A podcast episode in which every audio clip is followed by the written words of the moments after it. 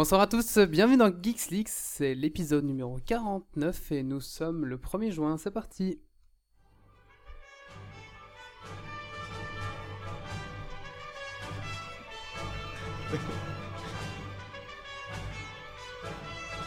Venu d'un étrange et lointain univers, l'incroyable ligue des geeks extraordinaires vous parle d'actu-tech et de software. Et ils ne sont jamais tombés à court de bière.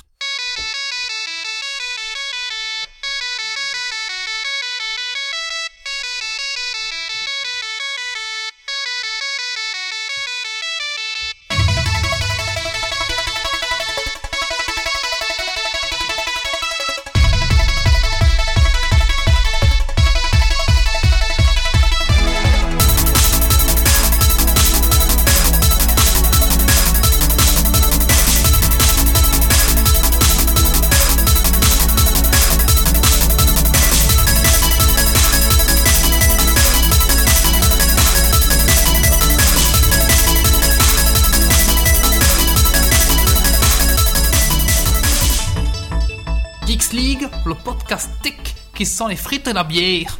Bonsoir à tous, bienvenue dans Geek's LIX, c'est le podcast tech qui sent la frite et la bière, c'est le podcast qui parle des actus geeks en général.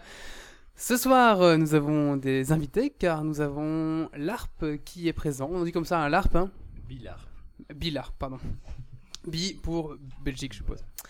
Alors je vais commencer par la gauche. Bonsoir. Bonsoir Adrien. Adrien, bonsoir. Alors il y a une petite tradition dans Geeks League, c'est on vous demande qu'est-ce que vous avez fait de geek ces 15 derniers jours. Jouer à Empiratoire Star Wars. D'accord, ouais. Je pense que c'est assez bien. Ensuite, ça compte. À droite, nous avons Delphine, bonsoir. Bonsoir Delphine. Alors Delphine, qu'est-ce que ça fait geek ces 15 derniers jours ? Eh bien, je suis en train de lire des comics pour la culture geek. D'accord, et quel comics ça de... Wonder Woman. D'accord. Ensuite à droite, nous avons... Daniel, bonsoir Daniel. Alors, qu'est-ce que t'as fait geek ces 15 derniers jours ? J'ai pas été voir Prometheus. Figure-toi que moi non plus, une cabale s'est acharnée contre moi et je n'ai pas pu aller voir Prometheus non plus. Mais est-ce que tu iras le voir ? Je sais pas. Tu sais pas ? Ouais. Ok. Sûrement, mais je sais pas quand. Tu vois. D'accord. C'est très geek comme attitude. Ouais, j'avoue. C'est pas mal. Ensuite, j'ai mes chroniqueurs habituels. J'ai Méo. Bonsoir Méo. Bonsoir à tous. Bonsoir Wally et nos invités. Alors, t'as fait quoi de geek ces 15 derniers jours ? Mais pas grand-chose, étant donné que je suis en gros travail sur mon projet de fin d'année. Néanmoins, j'ai quand même fini Diablo 3 dans mode normal. Et puis sinon, les raids sur WoW habituels, quoi. D'accord. Ok. Nous avons Benjamin qui est là aussi dans la table. Bonsoir à tous. Alors, t'as fait quoi de geek ces 15 derniers jours, Benjamin ? Alors, moi j'ai voulu voir Prometheus, mais je suis arrivé en retard à la séance, donc j'ai pas pu. T'as raté le vaisseau. Et nous avons le coloc. Bonsoir. Le coloc qui a l'amabilité de nous héberger ce soir. Bienvenue, et il faudra tout ranger. Ah mais non. Ça sera fait. Alors, qu'est-ce que ça fait geek ces 15 derniers jours, à part Dofus ? Ah, bon, voilà, pas de surprise, Dofus, les niveaux passent de plus en plus lentement. Et sinon, j'ai commencé vachement en retard la série Theory of Big Bang, c'est possible ça ? Big Bang of Theory, Big ouais. Bang of Theory. Theory non. Bon. Non, c'est Big Bang Theory. Big Bang Theory. Voilà, Big Bang Theory, hein, les deux geeks et la bonasse d'en face. Et alors, j'ai appris qu'en faisant Alt-Tab, pas plus tard qu'il y a 2 heures, on pouvait changer d'un coup comme ça son ancienne page internet. Et pour Dofus, c'est génial. GG. Ok. Ah, c'est cool. Et si tu fais contrôle Alt Sup, t'arrives aussi à fermer les fenêtres qui ont planté parfois. Et voilà, on se geekise un peu tous les jours. Et bien sûr, on accueille la chatroom. Bonsoir la chatroom. Et bienvenue à vous. N'hésitez pas à participer. Ça sera Méo, votre interlocuteur dans ce podcast. D'accord. C'est tout de suite le générique. Les actus tech. Ensuite, on parlera de l'association Bilarp et du jeu de rôle Grandeur Nature. Un petit dossier sur Diablo 3, c'est ça, Méo ? Tout à fait. Et bien sûr, les coups de cœur, coups de gueule classiques et la minute du colloque. Plaisir. Allez, c'est parti. Tout de suite, les news.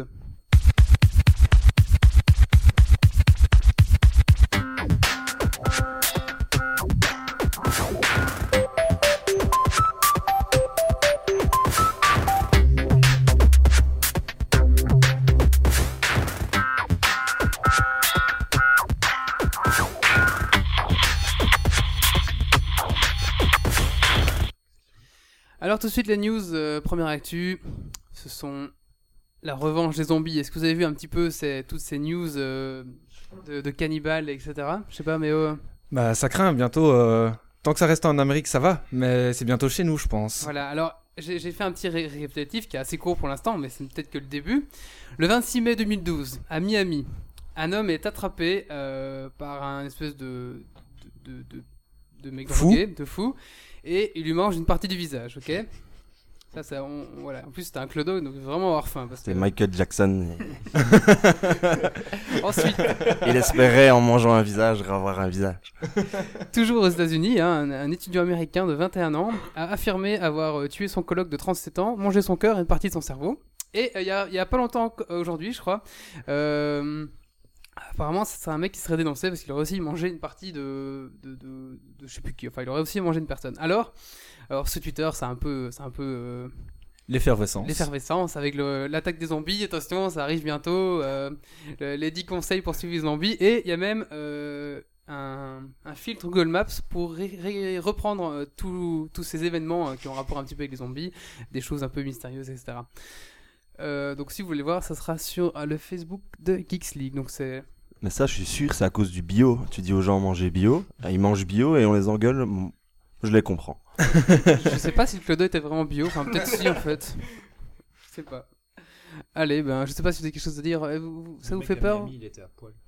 Ouais, il était à poil. Alors j'ai vu les photos. Les deux étaient à poil, donc on voyait en fait un pont et deux jambes. C'était assez suspect sur le coup. T'as pas trop petit ? Non, pas cette fois-là. Il y a un groupe Facebook aussi qui est chargé de la surveillance d'invasion de zombies maintenant. Ah oui, ça me fait oui.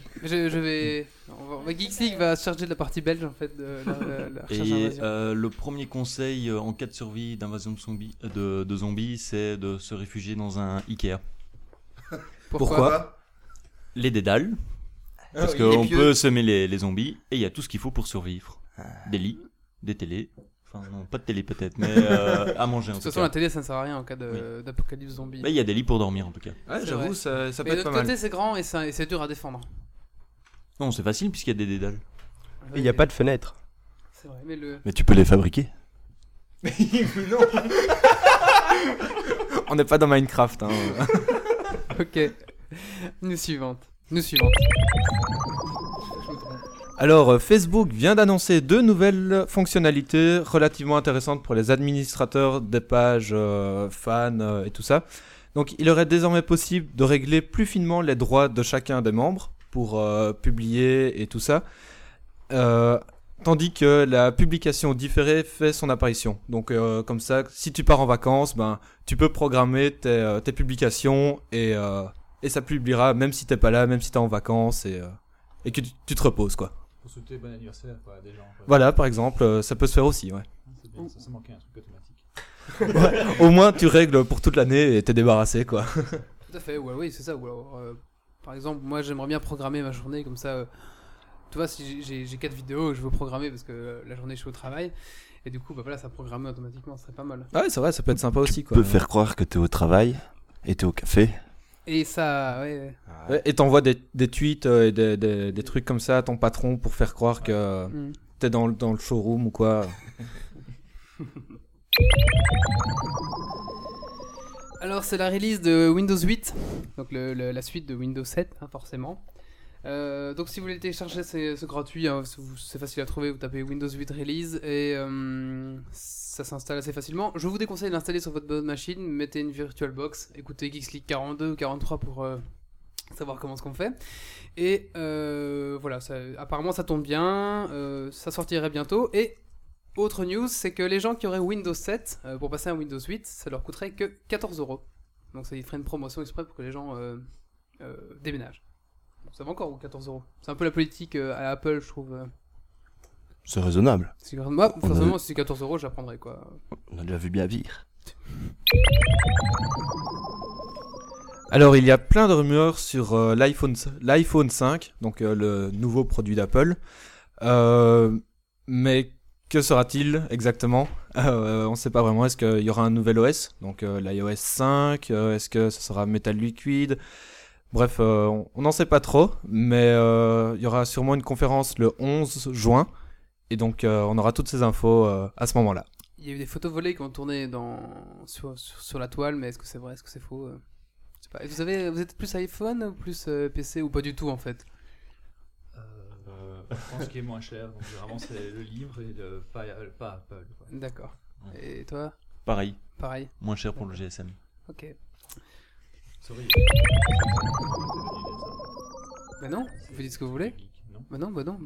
Moi, c'est libre de parole. Hein. Moi j'ai un GSM à 60€, c'est le plus cher que j'ai jamais eu. Moi j'ai payé 20€. Non, ici on n'est pas du tout fan Apple fan du tout. Ah, okay. On est plus pour la débrouillardise, on va dire. Voilà, exactement. On est plus pour Android. Alors Minecraft était sorti donc sur la Xbox. Vous voyez ce que c'est Minecraft? Oui. Non, ouais. J'ai pas eu le choix. Ouais, t'as pas eu le choix. Oui.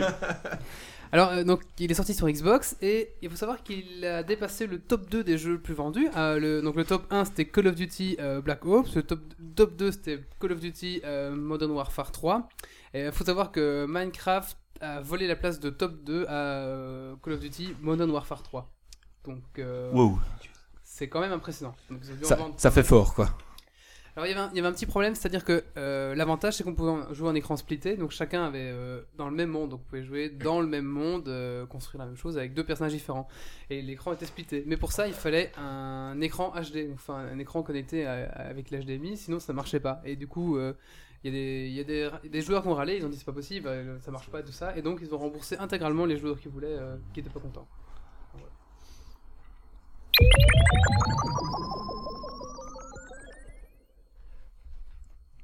Je suis pas prêt. Ok, j'enchaîne. Le smartphone le plus fin du monde est sorti hier. C'est la société ZTE, qui veut dire ZTE Athena. Donc c'est une fabrication, c'est des Chinois. Ils ont sorti un GSM qui faisait 6,2 mm. Bon, après ils disent pas vraiment ce qu'il y a dedans. C'est juste que c'est un processeur Cortex A15 avec Android, mais on sait pas vraiment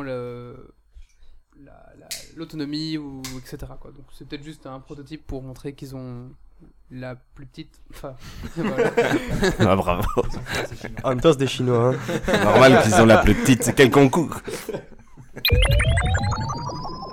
Alors le nouveau Nokia Lumia 900 sera disponible la semaine prochaine en Belgique et en Suisse. Ce qui fait qu'il sortira au même moment qu'en France, ce qui est une chose assez rare. Par exemple, le Nokia Lumia 800 est sorti plusieurs mois après sa sortie française. Le Nokia Lumia sera disponible en noir et blanc et conseillé au prix de 549, on va dire 550€. Voilà, ça c'est plus une news de moi parce que je suis plus Windows Phone, donc. D'accord, pardon. Non mais c'est bien, c'est. Et du coup, je trouve que c'est pas mal. C'est un beau téléphone si vous avez plein de sous. Alors Flamme, c'est pas Captain Flamme, mais c'est le virus qui est classé comme le plus puissant de l'histoire du cyber-espionnage. Ah, j'ai vu ça. Ouais, c'est vrai. Vous avez entendu aussi parler de ça. Ouais, j'ai entendu parler de ce truc qui enregistre toutes tes données en fait. C'est ça le bazar quoi. Alors, intelligemment en plus, il prend pas tout. Flamme. Facebook secret. Oh, ouais. pas mal. C'est ça. Encore des complots. Flamme apparemment serait un genre de super virus parce que 1. Il prendrait vos informations que vous voulez. 2. Il irait chercher les documents archivés. Bon, c'est à peu près pareil. Chercher vos contacts d'utilisateurs. Enregistrer ce qu'il y a sur ce que vous tapez. Et même enregistrer tout ce qui passe par le port audio. Et même avoir la capacité d'enregistrer sans activer. Donc ça permettrait d'activer votre microphone dans votre dos, on va dire. Et apparemment, ce malware a été découvert au Proche-Orient. Alors maintenant, c'est qui l'a créé? Est-ce que c'est l'Iran? Est-ce que c'est l'Amérique? Apparemment, je ne sais pas si vous vous souvenez, il y a eu un virus dans une centrale nucléaire. Stuxnet. Voilà, avec Stuxnet, exactement. Et lui, par contre, qui avait été créé par les... l'Allemagne. Alors moi, j'ai lu autre chose, que c'était à la base... Je suis chaud, là. Qu'à la base, ça avait été créé par les Américains, que ça avait fouté, que ça avait été récupéré, justement, par le Moyen-Orient, quoi. Ouais, c'est ça. Contre l'Iran. Ça a été volé à Siemens. Ah ouais, donc ça vient bien des États-Unis. Ah non, c'est allemand, les Siemens. C'est allemand, Siemens. Ok. D'accord. Siemens, c'est israélien à la base ? Non, c'est allemand, mais c'était un truc qu'Israël voulait développer pour contrôler les centrales nucléaires en Iran et les centrales électriques. C'est ce qu'on dit. Hein. Ça va.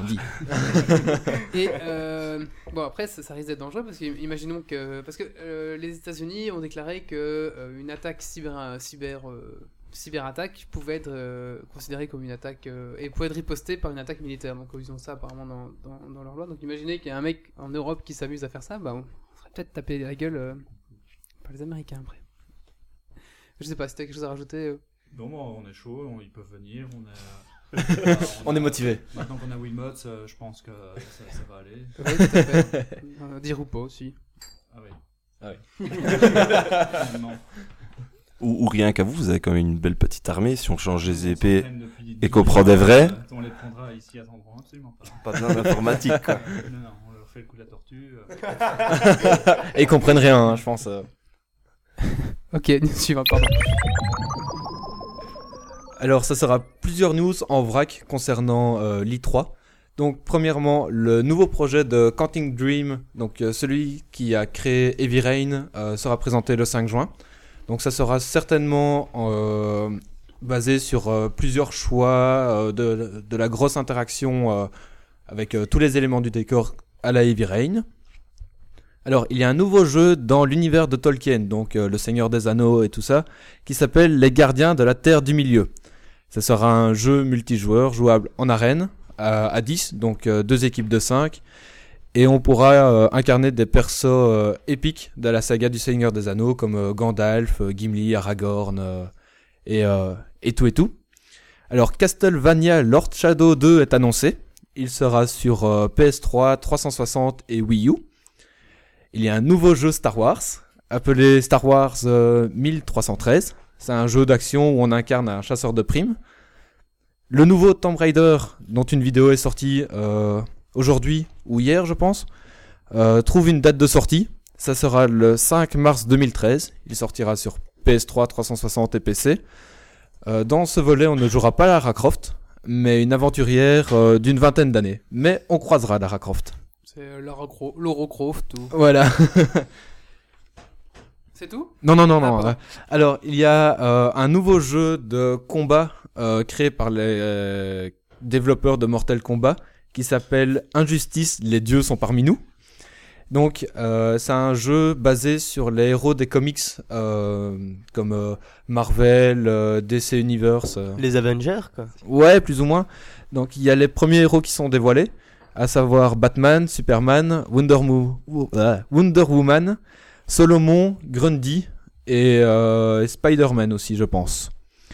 Il y a une attente concernant Splinter Cell Blacklist. Il paraîtra en 2013, mais il n'y a toujours pas d'annonce qui devrait normalement se faire la semaine prochaine.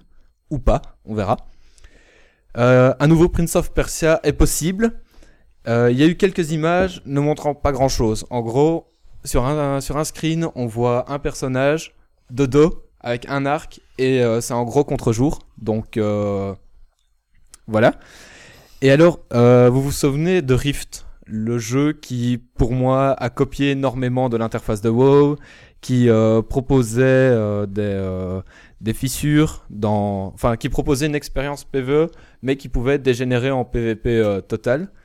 Eh bien, ce jeu a une extension qui vient d'être annoncée. Il y aura 2 nouveaux continents, des nouveaux donjons, et le niveau maximum sera monté à 60. Et voilà, c'est tout concernant l'E3. Les dernières petites news dont je vous ai parlé, c'est Leap. Je sais pas si vous avez vu ce petit outil. Absolument pas, non. Non, c'est quoi ? En fait, c'est une espèce de device que vous posez relié par USB, je sais pas vraiment, oui, USB, que vous posez devant votre ordinateur et ça va faire un peu comme un Kinect, mais sans caméra. Je peux couper et avoir la honte ? Oui. C'est quoi un device ? C'est un périphérique. Ok. Périphérique. Ton imprimante est un device. T'inquiète, je savais pas non plus. Faut pas hésiter à les couper. Oui, hein. Pas hésiter à couper. Et donc que vous reliez à votre machine, à votre ordinateur, et ça fera un effet un petit peu comme une Kinect. Donc ça va suivre votre mouvement et votre page va bouger en fonction du mouvement de votre main. C'est pas cher, ça coûte $69 en précommande ou $79 en précommande, plus les frais de livraison qui sont à $12, un truc comme ça. Ça a l'air pas mal, franchement. Et c'est sans caméra. Il me semble que c'est sans caméra et c'est juste un capteur. Comment mais... Comment ils captent le mouvement, quoi. Mais c'est un capteur, c'est pas vraiment une caméra comme Kinect, on voit, tu vois, on voit des rayons X. C'est pas vraiment quand ça marche, mais apparemment il n'y a pas de caméra parce que c'est vraiment posé au sol ici, et donc ça fait pas comme Kinect qui va faire un squelette de ton corps et qui va l'analyser. Là apparemment c'est vraiment que ça. Et du coup les mecs qui ont sorti ça, eh ben ils sont déjà en relation avec Samsung et d'autres sociétés qui voudraient l'intégrer dans leur portable, parce que du coup ça serait quand même sympa de faire. Allez hop, du coup ça remplacer un petit peu le pad ou l'améliorer en tout cas. Une question, on pourrait jouer avec ça ? Je sais pas encore. Mais par exemple, pour revenir, mais ils vont aussi intégrer pour parler de ça, c'est un petit peu dans le même esprit. Kinect va être intégré aussi bientôt dans des ordinateurs portables en version plus petite, miniaturisée. Donc ici, tu auras ton Kinect et notamment le prochain MMORPG de World of Warcraft qui devrait s'appeler le projet Titan. Lui aura une possibilité de jouer justement avec cette Kinect intégrée dans votre PC. Bon, après, ce n'est que rumeurs et suppositions, mais voilà, ça faisait partie des genres de choses. Donc je pense qu'on va avoir une évolution qui va arriver dans les ordinateurs, où justement même le portable va pouvoir réagir. On ne sera pas du tactile, parce que du coup, on ne va pas dégueulasser son écran, c'est l'avantage, quoi, je trouve. Et du coup, ça coûtera moins cher à développer que faire une dalle complète en tactile. Quelque chose à rajouter ? Intéressant. Enfin voilà quoi, c'est sympa à voir. Eh ben écoutez, tout de suite un petit coup de cœur, coup de gueule, Méo ? Oui, tout à fait. Alors coup de gueule, coup de cœur. Alors récemment, j'ai lu les livres Hunger Games 1, 2 et 3. Si le premier m'avait totalement convaincu, donc pour rappel, c'est dans un futur utopiste où une capitale contrôlerait plusieurs districts sous leur joug, et chaque année, deux enfants seraient tirés au sort et seraient envoyés dans une arène pour un match à mort. Il n'y en a qu'un qui peut en ressortir. C'est un peu du battle royale à l'américaine. Hein, Avec des enfants ? Oui. Entre 14 et 18 ans ? Entre 12 et 18 ans. Ah, 12 et 18. Donc voilà. 8 et 12, ça aurait été plus marrant. Non. Donc le premier livre était vraiment super prenant et tout. Le deuxième perdait de son feu, je vais dire. Il m'a moyennement convaincu. Par contre, le 3 m'a totalement déçu. Il était décousu, il manquait des transitions, il manquait voire des phrases, voire des chapitres carrément. Donc et ça se finit en queue de poule, un peu. Ça fait pouf, c'est fini. Et voilà. Donc je vous conseillerais d'acheter le 1, de le lire et tout, limite d'aller voir le film qui est bien, mais restez-en là, n'achetez pas le 2 ni le 3. Une bonne fin à la Lost. Ouais, non, c'est pire que ça. Ouais, c'est pire. Alors, excuse-moi. Ah oui, voilà. C'est une suite logique, les 3 ou... Oui, ou tout à fait. Nouveau personnage. Non, on continue l'histoire de Katniss, qui est le personnage principal, et on continue à voir son évolution, je vais dire. Donc elle apparaît dans le 1 et elle meurt ou elle survit dans le 3, en clair. Voilà, elle est tout le temps vivante puisque c'est l'héroïne principale. Et donc on voit sa vie, enfin sa vie entre guillemets, quoi. On voit ce qui se passe à travers elle. L'avantage de ce livre que j'ai bien aimé, c'est raconté à la première personne. Donc c'est en jeu, donc on n'a que ses émotions à elle et on n'a aucune émotion des autres personnages. Donc c'est pas un narrateur omniprésent, et ça c'est vraiment un type de livre que je recherche et que j'aime particulièrement. Merci Méo. Ah ben il est temps pour nous maintenant de parler un petit peu de nos invités. On va directement passer à la rubrique de l'invité.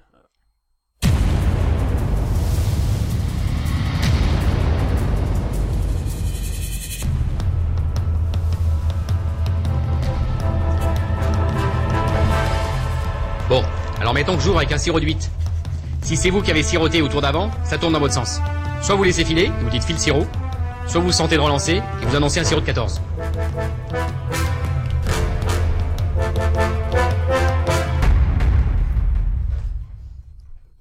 Alors je sais pas si on doit dire rebonsoir, du coup... Bon, on peut, hein, c'est gratuit. Rebonsoir. Salut. Ça vous réimplique comme ça. Hello. Alors, première question que je vais vous poser un petit peu... C'est quoi le jeu de rôle grandeur nature ? Qui s'y colle ? Ouais, vas-y. Hein. Vas-y, l'ancien. C'est toi qui connais ce jeu. Le gourou. Tu présenteras ta version de vieux joueur et je présenterai ma version de nouveau joueur. Ah ouais, et moi, je ferai celle pour les filles. Ah oui, c'est bien. Tu parles plus près de ton micro parce que... Alors, le jeu de rôle Canton Nature, c'est un jeu de société dans lequel on interprète un personnage physiquement. On improvise son comportement en fonction de son caractère dans un contexte fictif organisé selon un scénario pondu par des organisateurs. D'accord. Donc voilà. Ça, c'est la version du vieux joueur. Non, c'est la version en une phrase, ça, sans ponctuation. D'accord. Et ta version à toi ? La version, c'est la même, parce que le jeu de rôle, dans son concept général, je ne veux pas dire qu'il n'a pas évolué, mais le concept reste le même. C'est des gens qui se retrouvent, qui jouent un rôle dans un univers créé par des organisateurs, et où il y a une trame scénaristique, et donc le joueur évolue dans cette trame scénaristique. D'accord. Donc, alors, c'est avec d'autres mots. Par exemple, moi... Pour comparaison, je connais très bien le jeu de rôle classique sur table. Ouais. Est-ce qu'il y a vraiment une différence à part le fait c'est ça, mais physiquement, si tu veux. D'accord.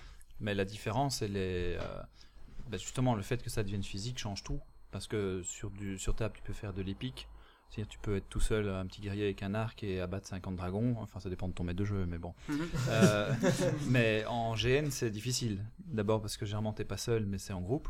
Et puis les 50 dragons, souvent c'est 3 potes à toi avec des masques en latex qui jouent un gobelin. Donc il n'y a pas du tout le même, il n'y a pas du tout la même la côté extrême qu'il peut y avoir dans le sur-table. Mais par contre, les sensations, elles, sont beaucoup plus fortes, puisque tu ressens les émotions de ton personnage, la peur. Mm-hmm. La nuit, quand t'es dans un donjon qui fait noir, t'as vraiment peur. Quand quelqu'un te fonce sur toi en hurlant avec une arme en mousse, tu vois qu'ils font sur toi, de la mousse, tu vois. Oui. Voilà, donc c'est tout à fait. En fait, formellement, ça y ressemble. C'est du jeu de rôle en grandeur nature, mais dans les faits, c'est pas du tout le même loisir, c'est pas du tout les mêmes sensations, c'est pas du tout la même préparation, et c'est pas du tout le même rapport au jeu, quoi. Ça, c'est clair. D'accord. Ceci dit, moi, il y a quand même des parties de Donjons et Dragons, donc jeux de rôle sur table, qui me font vachement flipper, parce que je connais un DM, donc un maître de jeu, qui peut te tuer d'une flèche. Donc oui. Elle est empoisonnée, le mec fait un coup critique et tout, t'es là, je suis mort. Ah, c'est con, t'as joué qu'une heure.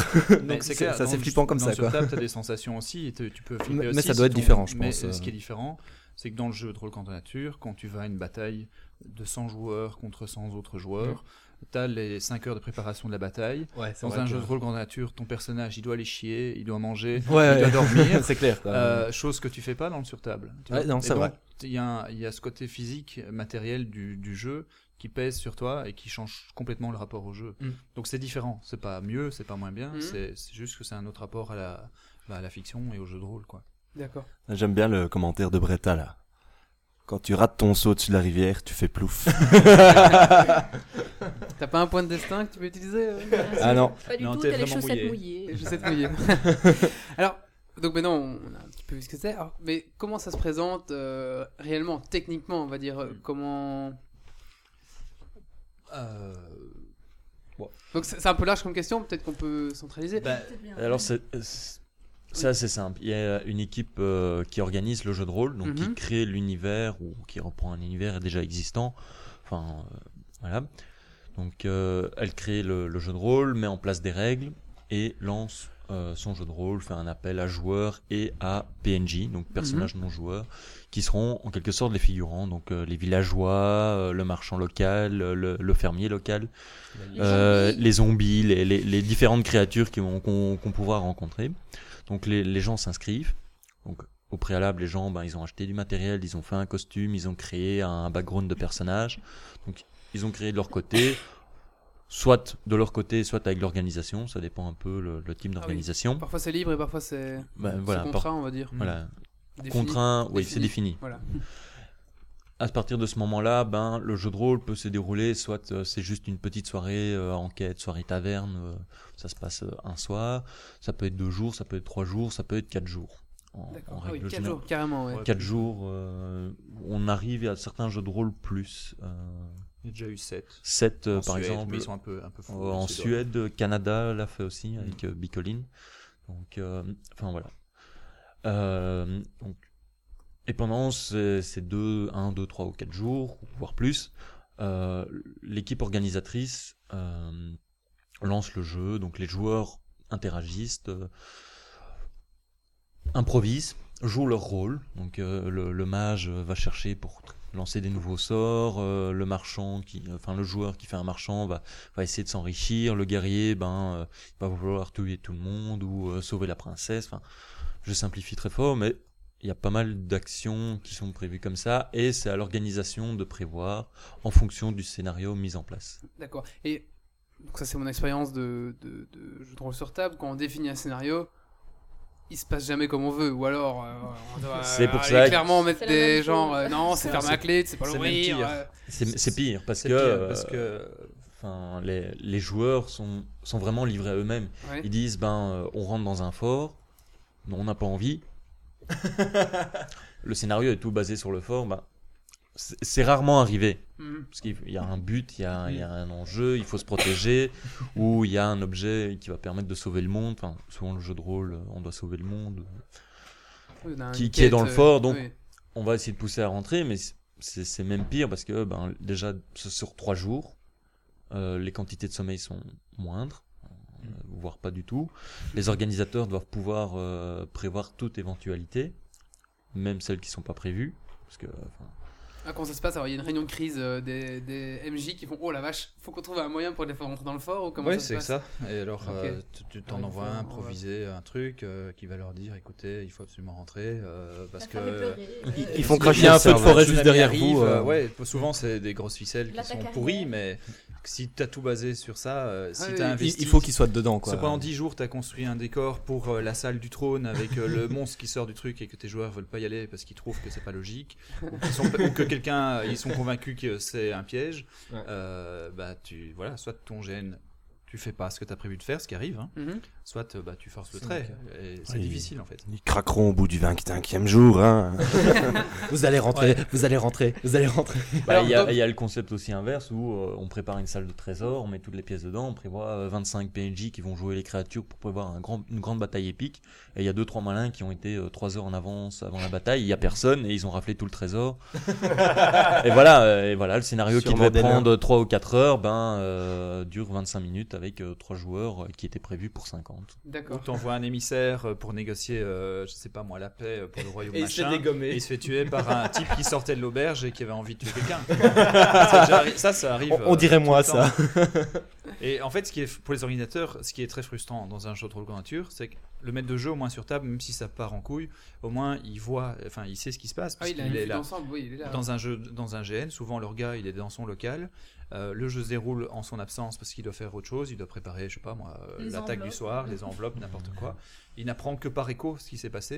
Et donc en fait, l'orga de GN, généralement, il est même pas présent dans son propre jeu. Donc il a besoin ensuite de faire enquête pour savoir ce qui s'est passé et savoir comment réagir. D'accord. Donc il y en a qui deviennent fous, hein, on en connaît. Ça, je me demandais justement. Donc tu dis que les GM entendent par écho ce qui se passe, mais donc vous intervenez pas sur le terrain, je veux dire, vous n'êtes pas là pour surveiller activement ce qui se passe ou... Si, tu peux trouver des astuces pour jouer, tu joues soit le rôle principal, le roi qui leur parle, mais généralement c'est un peu gros, soit tu joues, je sais pas moi, le mendiant de la rue, tu observes, mais bon, c'est souvent leur gars, il est occupé à autre chose, quoi. Il stresse pour, je sais pas moi, la machine à fumer qui démarre pas, le repas qui est en retard... Pour toute l'organisation autour, quoi. Ok, d'accord. Parce que c'est cette dimension-là en plus, quoi, qui pèse énormément. Il y a le MJ, enfin le comment vous dites les organisateurs, les PNJ, enfin les joueurs et les PNJ, c'est ça. Ouais. Alors moi, j'aimerais un petit peu savoir comment ça se passe pour les PNJ, parce que c'est pas un peu le rôle ingrat du jeu de rôle. Ça dépend des jeux. Vraiment, il y a ce qui est intéressant avec le jeu de rôle dans la nature, c'est qu'il y a une très grande diversité. Pour savoir, le PNJ, c'est le mec dans World of Warcraft qui vous répare votre armure quand vous allez... Voilà. Ça peut être ça, ou ça peut être un rôle très important qui va avoir 50 pages à lire pour pouvoir bien maîtriser son monde. Ça peut être Gandalf, tu vois, mais ça peut être aussi effectivement le roucaille boiteux qu'on voit dans le fond. C'est tout ce que l'organisateur veut pas trop laisser au hasard, un PNJ si tu veux. Donc ça peut être très important ou pas, ça dépend du jeu. Parfois, tous les joueurs, il n'y a pas de PNJ, ça peut être que des joueurs. D'accord, c'est possible aussi. Ouais, ça existe, bien sûr. Moi, j'avais une question, c'était la superficie en fait. Le terrain, quelle est la grandeur du terrain que vous utilisez? Un champ, bah, un village, un abandonné? Ça dépend un peu de ce qu'on recherche. Ça peut être juste une pièce ou une auberge pour une soirée, parce que voilà. Ça peut être comme le jeu de rôle qu'on organise pour Bilarp, qui est Avatar, qui se déroule sur un champ de 33 hectares. On va en reparler après d'Avatar. Voilà, on en parlera après, mais ça, les dimensions de jeu sont vraiment variables en fonction de ce qu'on recherche. On peut jouer dans une pièce. Un petit jeu de rôle intimiste à 5 en gros, ça se fait très peu. Ça peut se jouer dans un fort, dans une ancienne ferme, dans les bois. Dans le jardin. Est-ce qu'une murder party rentre dans un cadre de... Oui, tout à fait. Pour nous, il n'y a pas de distinction, c'est juste un genre en soi. D'accord. Voilà. Donc, dès lors qu'on interprète un personnage, donc qui a une histoire, qui a un prénom, qui a une psychologie. Tu fais du jeu de rôle contre la nature. D'accord. Alors justement, on parlait un petit peu. Là, on a beaucoup parlé d'Urukai, de mage, etc. Mais est-ce qu'il y a que le thème du médiéval fantastique? Merci. On peut trouver différents thèmes pour le jeu de rôle grandeur nature. On va dans le futuriste ou dans les zombies par exemple. C'est très à la mode pour l'instant. On peut faire Harry Potter aussi. Oui, tout à fait. Ça se fait aussi. Dans le X. Non, ça se fait. Ça se fait. Ça me tracassait, fallait que je la pose. Dans l'historique aussi, il y a des jeux de rôle. Tu veux dire. Ouais, bien sûr. X-Files, ouais, on fait. Ouais. Et oui, c'est ça. Est-ce que donc après, il y a vraiment des gens qui jouent en 1920 et il n'y a pas du tout de science-fiction. Non. C'est juste. Il y a même. Tout est possible. T'as du drame psychologique bergmanien où l'intérêt c'est de vivre une histoire d'amour et de pleurer pendant toute ta soirée. C'est rare. C'est généralement suédois. Ah, ouais.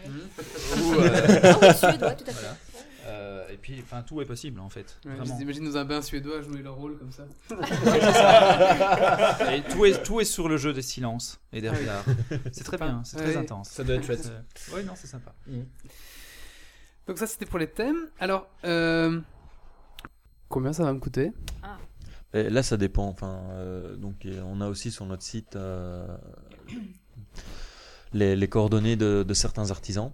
Donc, là ça dépend ce qu'on recherche exactement au niveau costume, au niveau matériel, au niveau armes. Donc on peut aller du simple pantalon noir avec une bonne paire de chaussures de marche, avec un jeans noir, une chemise médiévale à 15-20 euros. Et une épée à 40 euros, et voilà, on peut faire du jeu de rôle en quelque sorte. Maintenant, on peut acheter une épée un peu plus chère, on peut s'acheter un très beau costume, une très belle armure, et on peut monter facilement des 500, 600, 700, beaucoup plus cher. Je suppose qu'il n'y a pas que de l'achat, je suppose qu'il y a aussi du craft. Il y a énormément de costumes qui est fait par soi-même. Oui, c'est clair. En fait, franchement, ça peut ne pas être cher. Souvent, les organisations vont demander... En gros, tout ça est organisé par des bénévoles. Et donc, il n'y a pas de club ou très très peu d'associations qui cherchent à tirer du profit. Donc, généralement, ce que tu vas payer, c'est ce que tu vas coûter. Donc, c'est les frais de participation, de la location du site, la bouffe, des trucs comme ça. Tout le travail, il est fourni par des gens que tu ne payes pas. Ils sont là pour ça. Donc, en moyenne, en gros, pour un week-end, on va dire en tant que joueur, tu paierais entre 70 et 100 euros. Pour 3 jours, pour l'organisation, oui. Pour y participer en tant que joueur. Souvent, quand tu viens comme animateur, c'est une bonne manière de commencer, PNJ donc, tu payeras peut-être 20, 30, 40 euros, ça dépend des jeux. D'accord. Voilà, pour une soirée murder party organisée par un de tes copains, ça peut rien coûter. Donc le coût, il est très variable. Voilà, puis il y a le matériel, tu peux te débrouiller toi-même, si tu as une mère qui coud, tu lui demandes de faire une cape, c'est souvent comme ça qu'on commence, ou tu l'as fait toi-même, un vieux rideau et un trou, et hop, ça y est, tu es Aragorn. Si. Et voilà. Non, pas Wally, non. Donc, j'ai déjà la barbe un petit peu. Ça commence, ouais. D'accord. Oui, une question. Est-ce que, donc je ne vais pas vous demander là où c'est très bien, parce que vous allez me dire tout, mais je vais vous demander là où il ne faut pas aller. Des jeux où il ne faut pas aller. Ouais, ça existe ou... ça dépend ce que vous recherchez. Il n'y a pas de jeu où il ne faut pas aller, il n'y a pas de jeu mieux qu'un autre. Non, nous sommes tous géniaux. Voilà. Vraiment. Le jeu de rôle, c'est bien de base. Mais maintenant, ça dépend ce que vous recherchez. Si vous recherchez le jeu de rôle suédois où ça consiste juste à se regarder dans un bain suédois et que c'est votre trip, allez-y. C'est pas le trip de tout le monde. Il y a des jeux de rôle qui sont plus axés sur le combat, il y a des jeux de rôle qui sont plus axés sur une enquête policière, il y a des jeux de rôle qui essayent de mixer les deux, il y a des jeux de rôle vraiment participatifs où il y a quasiment pas de figurants de PNJ, où c'est joueur contre joueur. On a des mass larmes, donc là on a 1000 joueurs qui se retrouvent sur un site. et on a des grosses bastons de 500 contre 500 et ça en fait triper certains et d'autres ben non, c'est pas leur truc. Il faut bien réfléchir à là où tu vas les jouer parce que selon tes goûts ça peut très bien ne pas te convenir, un jeu trop physique ou pas assez physique pourrait en ennuyer certains. Mais de toute façon, ce qui est aussi très caractéristique du jeu, c'est que c'est pas parce que c'est bien préparé, c'est pas parce que les organisateurs sont géniaux ou d'excellents scénaristes que le jeu sera bon. Mm-hmm. Si les joueurs sont médiocres ou sont fatigués ou s'il pleut, que la bouffe est mauvaise, que t'as une merde, genre une bonbonne de gaz qui explose, tout ton jeu peut très bien être pourri. Mm-hmm. À l'inverse, un jeu mal organisé mais où soudain une idée géniale fédère tout le monde, eh bien, le jeu peut être génial. Donc c'est impossible en fait de prévoir. Comme il y a une part d'improvisation, c'est le résultat est improvisé aussi d'une certaine manière. Mm-hmm. Et c'est pas parce que ton scénario est entre guillemets pourri à la base que les gens vont pas s'amuser, se mettre Exactement. À fond dedans quoi. Et l'inverse c'est plus souvent vrai. Enfin, souvent, diront le scénariste que le scénario était génial et que les gens ne sont pas amusés parce qu'ils n'ont rien compris. Ah ouais, c'est vrai, c'est vrai aussi. Ouais. Tu vois, mais voilà. Donc, c'est pas, t'as pas une échelle de qualité que tu sais anticiper. Ça dépend. J'essaie la question piège. Hein. Ouais. Non, alors, on est armé. On les a déjà toutes faites. Alors, à un moment, on avait un petit peu. Enfin, à un moment, personnellement, je ne l'ai jamais eu, mais les médias, on va dire, ont donné un préjugé négatif sur les jeux de rôle en nature. Pas en Belgique, mais en Amérique notamment, on voyait un petit peu. Enfin, je trouve qu'il y avait un petit peu ce côté. Voilà, c'est un petit peu les gens qui n'arrivent plus à sortir de leur rôle d'Aragorn, qui vivent ça tout le temps. Voilà. Et vous en pensez quoi un peu par rapport à ça ? Vous dites qu'en Belgique, il n'y a pas ? Je pense que ce problème arrive dans tout ce qui est jeu de rôle en quelque sorte, qui est incarné de jeu de rôle aussi bien papier. Non, ça n'arrive pas. Non, ça n'arrive pas, c'est vrai. C'est des légendes urbaines. Voilà. Mais, les personnes qui jouent à WoW pendant 48 heures d'affilée, c'est du jeu de rôle sur ordinateur. Mm-hmm. Est-ce qu'ils arrivent à sortir de leur rôle ou pas ? Mais non, la différence qu'il y a avec le jeu de rôle grandeur nature, c'est que ce sont des week-ends ponctuels. Enfin, bon, on peut très bien partir quasiment tous les week-ends faire du jeu de rôle. Ça dépend en fonction des organisateurs. Et de la période. Mais maintenant, c'est ponctuel. Donc, c'est 4-5 jeux de rôle sur une année, par exemple, pour les plus, enfin, je vais pas dire les plus acharnés, hein, certains qui en font beaucoup plus, mais en moyenne, c'est ça.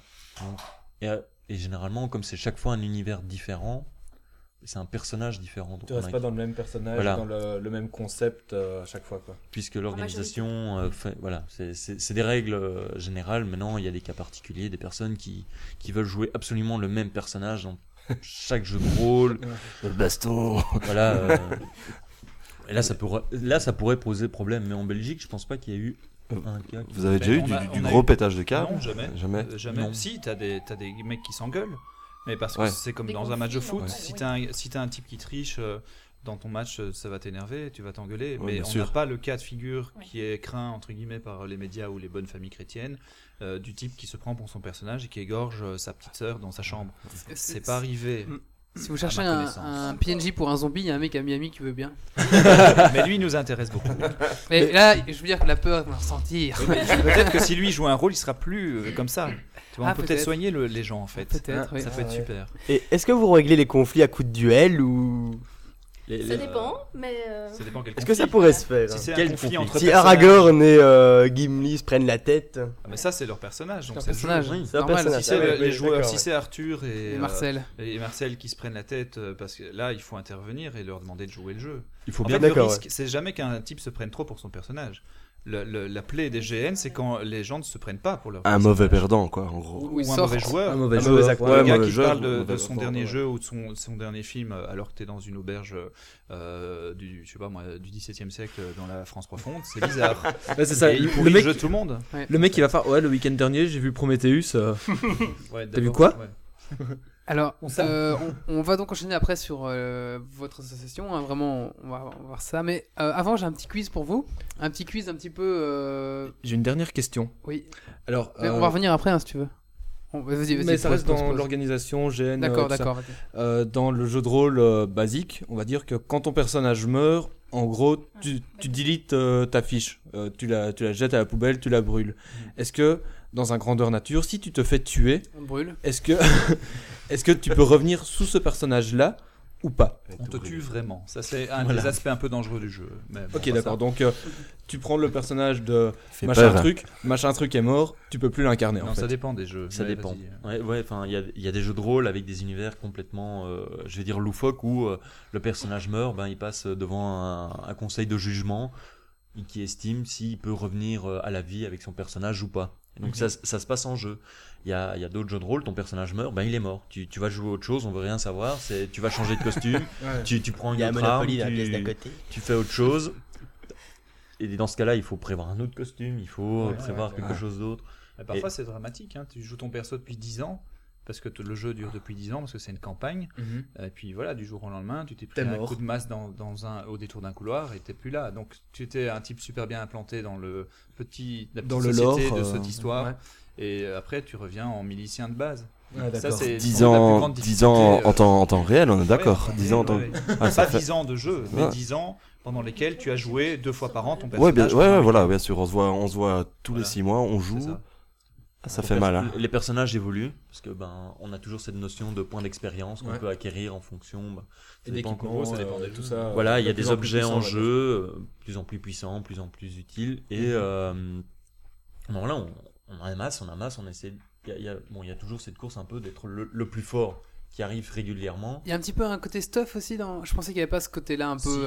l'arme magique... Ah ben si, l'arme magique, il faut l'avoir. Ah, okay, il n'y a pas de discussion. Je pensais qu'il n'y avait pas ça. Ça dépend des jeux. Enfin vraiment, ici, ça dépend de... De nouveau, le jeu des années 20, il n'y aura pas cet aspect-là. Mais le jeu médiéval fantastique qui est en fait inspiré du jeu de rôle sur table... Eh bien, effectivement, tu acquiers des bagues, tu acquiers de l'argent, tu acquiers un statut social, tu as du pouvoir. Il y a Saki sur la chatroom qui dit il s'agit d'une forme évoluée. Enfin, elle n'a pas dit que ça. Il ou elle, je sais pas. Il reprend vraiment. Il y va vraiment beaucoup. Et désolé si on fait. Ah oui, des jeux scouts.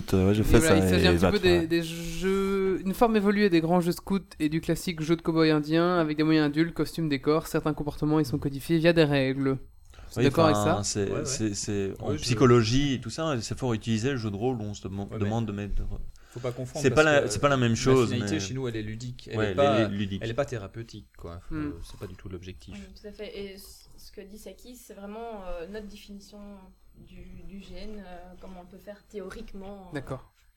En gros, tu viens passer du bon temps avec tes potes et des gens, enfin. Tu viens passer du bon temps, quoi. Oui, sauf que et c'est pas que un barbecue avec tes potes. Non, je dis pas ça, mais c'est vraiment passer un bon temps, quoi. C'est ça le but. Je crois que, franchement, je pense que c'est...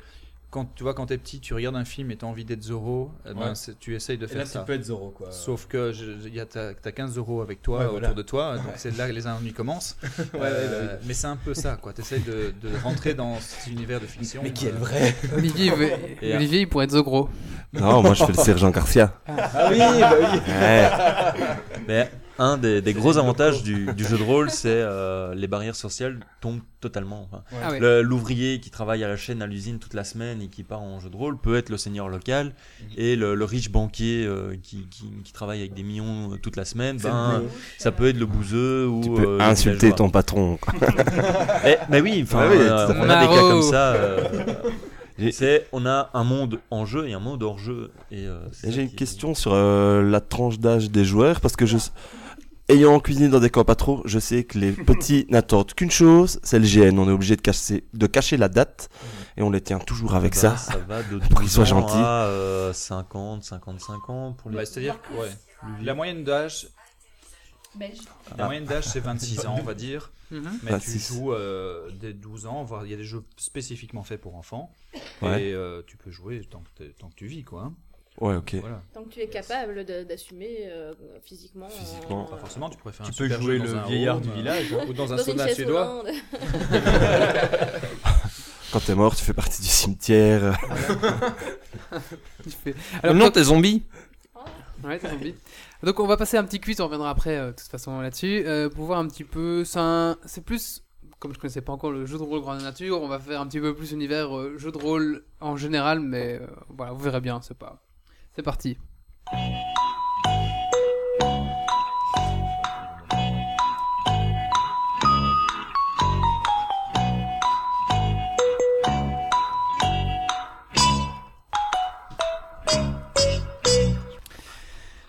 Alors donc on va répondre vocalement, ceux bien sûr sur la chatroom peuvent participer, mais Aude, tu fais attention à la chatroom pour voir s'ils répondent pas avant nous. Ouais. Ok, c'est parti. Alors première question, bon ça va être, on commence simple. Hein. Donc il y a des propositions, hein, d'accord ? Donc attendez la fin des propositions au moins qu'on se barre un peu. Que signifie le terme MJ ?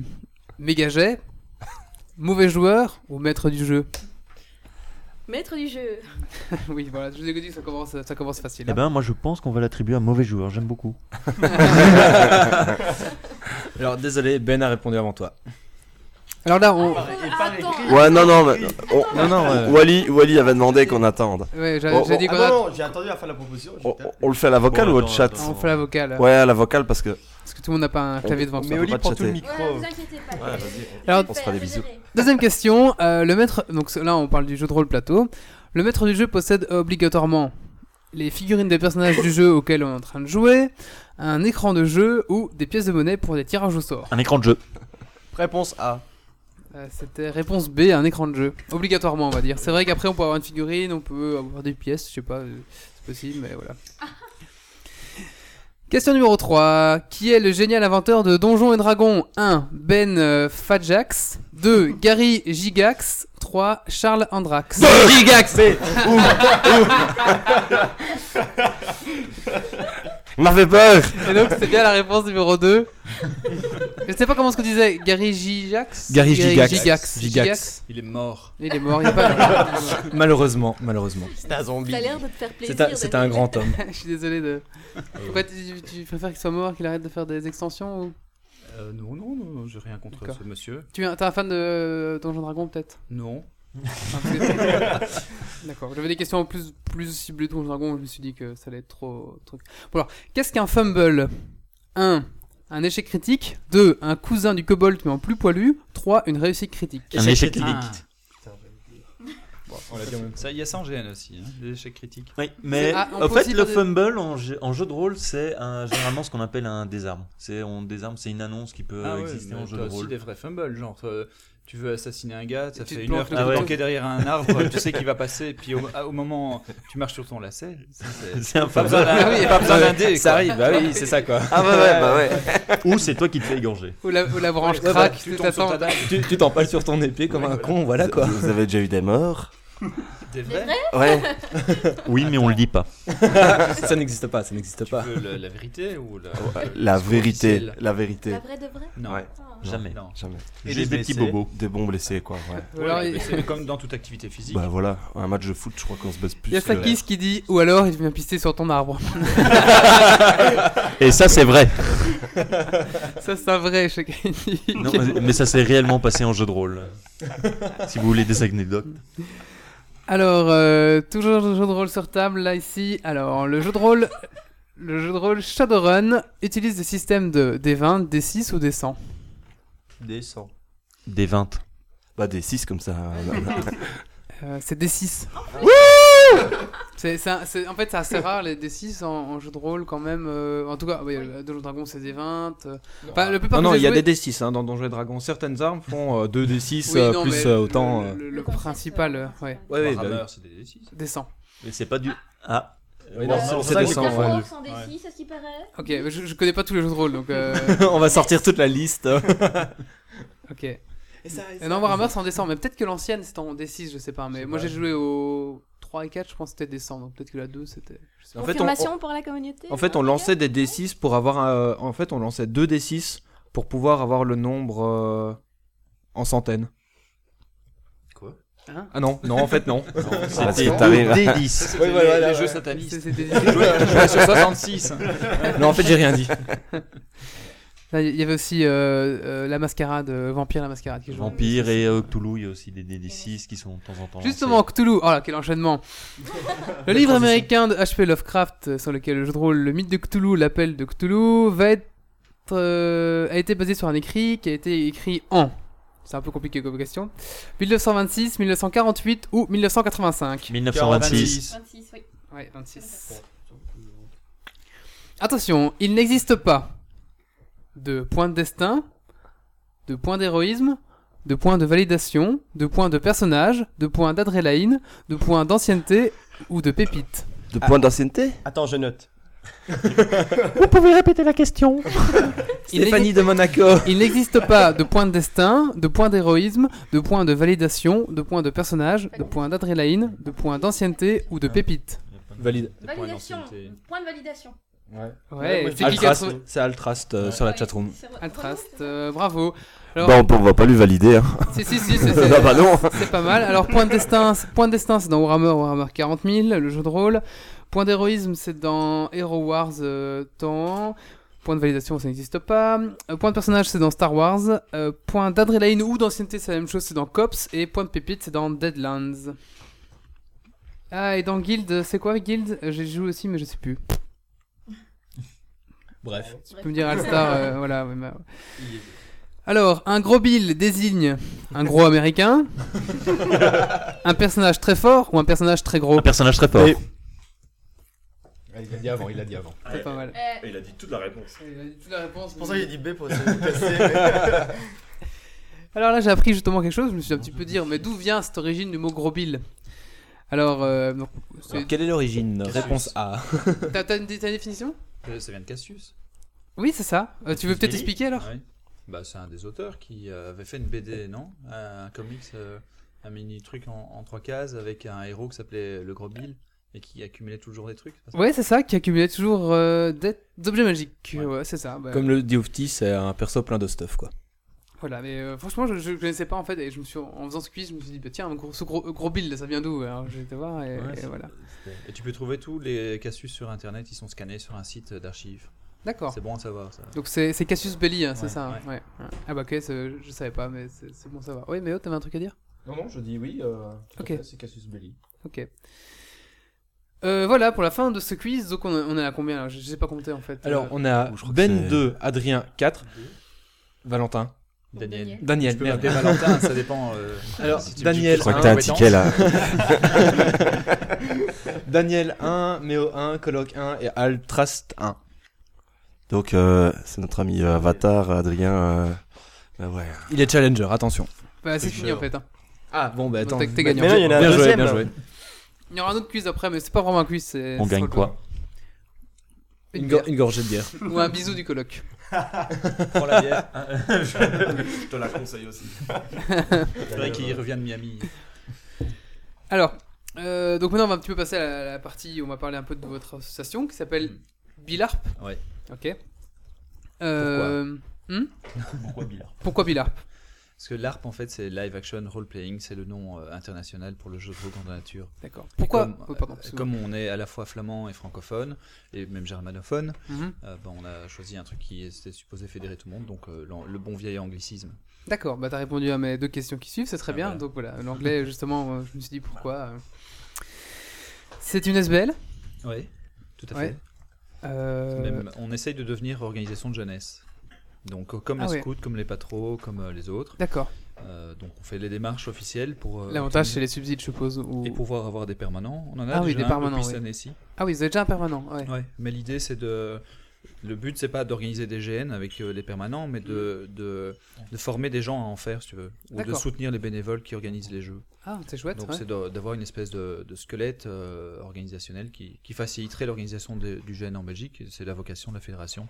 Depuis déjà 10 ans, mais on cherche des moyens. Alors, juste pour ceux qui savent, parce que c'est un permanent, c'est quelqu'un qui c'est son job, quoi. Il est vraiment, enfin, il est payé, c'est son métier, quoi. Vraiment mais son métier, ce n'est pas de faire des GN, mais de former d'autres à en faire.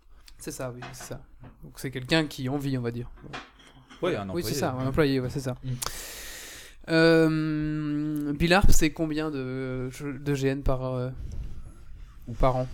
Et donc. Il faut additionner tous les membres de Bilarp, on est 25. Oui. En termes d'activité, c'est 40-50 week-ends par an. Enfin, j'exagère peut-être.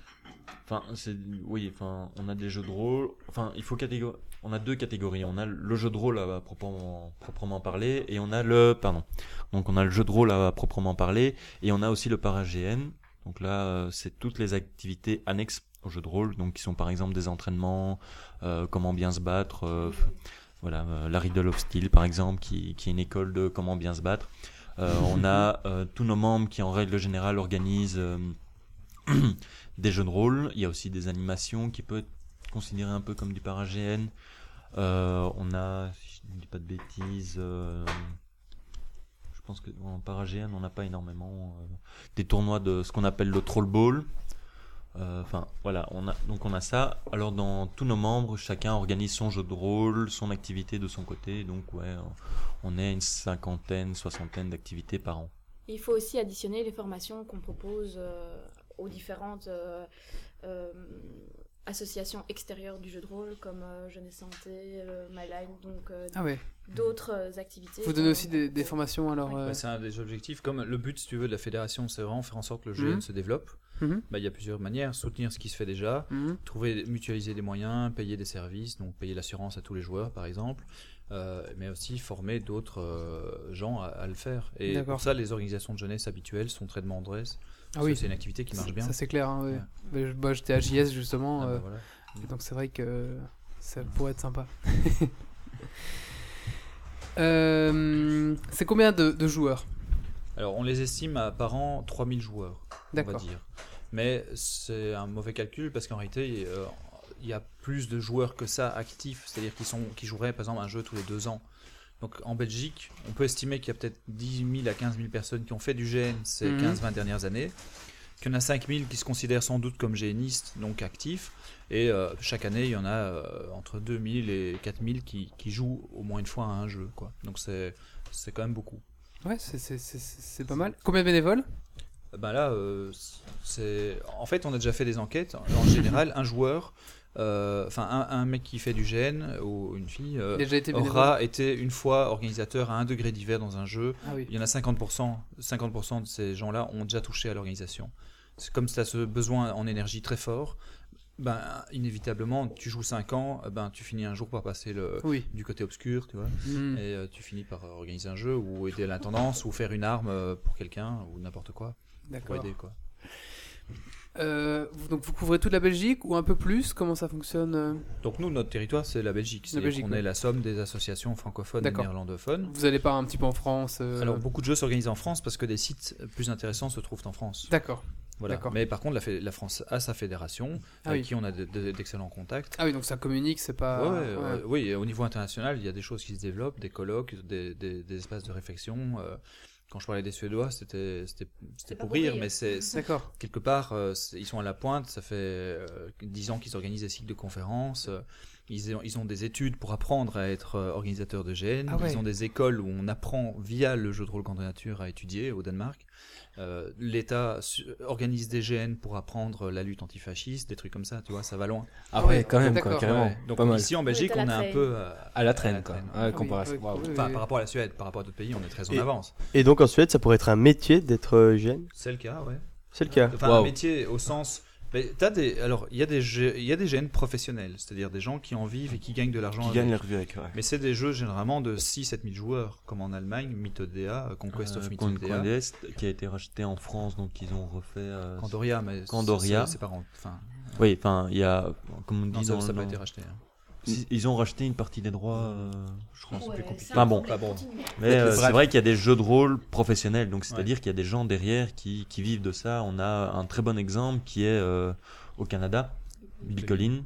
Donc ce sont des Belges qui sont partis au Canada qui ont créé un pseudo camp de vacances, un Belge, pardon, qui a créé un pseudo camp de vacances médiéval basé sur le jeu de rôle.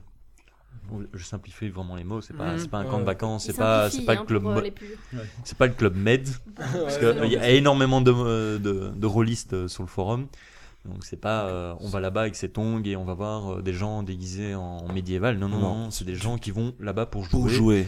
Et ils connaissent l'endroit, ils ont développé un village permanent. Voilà, il y a un village permanent en bois. Et il y a des activités vraiment... ça me botte très bien. Mais c'est rare, parce que pour pouvoir gagner sa vie en organisant du GN et donc en faire une entreprise, tu dois avoir un grand nombre de joueurs pour générer le bénéfice qui te permet d'en vivre. Ouais.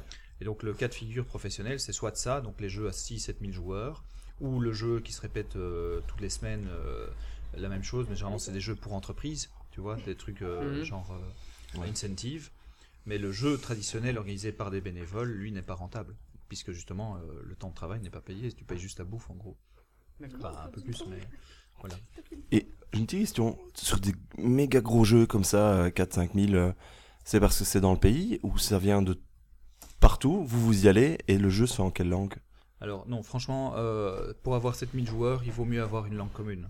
Donc l'Allemagne, c'est 7 000 joueurs parce que c'est un des jeux... Ouais, l'elfique. Mais les elfes, ils ne reviennent pas des Valar et tout ça. Ils ne reviennent plus depuis un épisode triste. Mais bon, revenons pas là-dessus.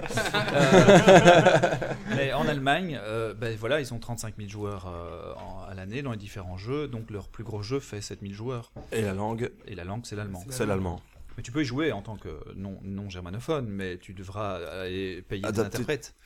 Ou parler en tu devras te faire comprendre d'une manière ou d'une autre. Hein. C'est une manière de jouer. Hein. Ou alors tu seras à l'étranger.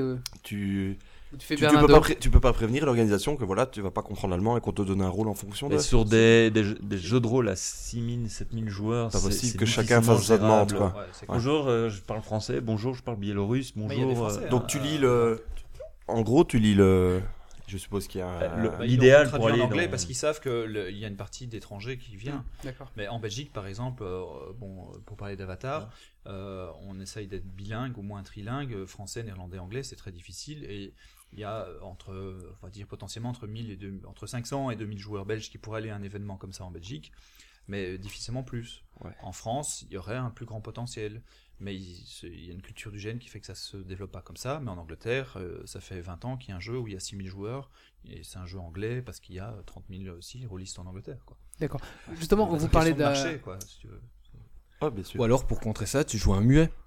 Et puis voilà. Mais le muet, t'as pas besoin de parler. Ouais, mais t'as besoin de comprendre. C'est facile à jouer, le muet. C'est plus facile à suédois. Ouais, c'est plus facile là-dedans, ouais, j'avoue. Ou le zombie, encore une fois. Ah, le zombie, voilà. On y revient. Classique.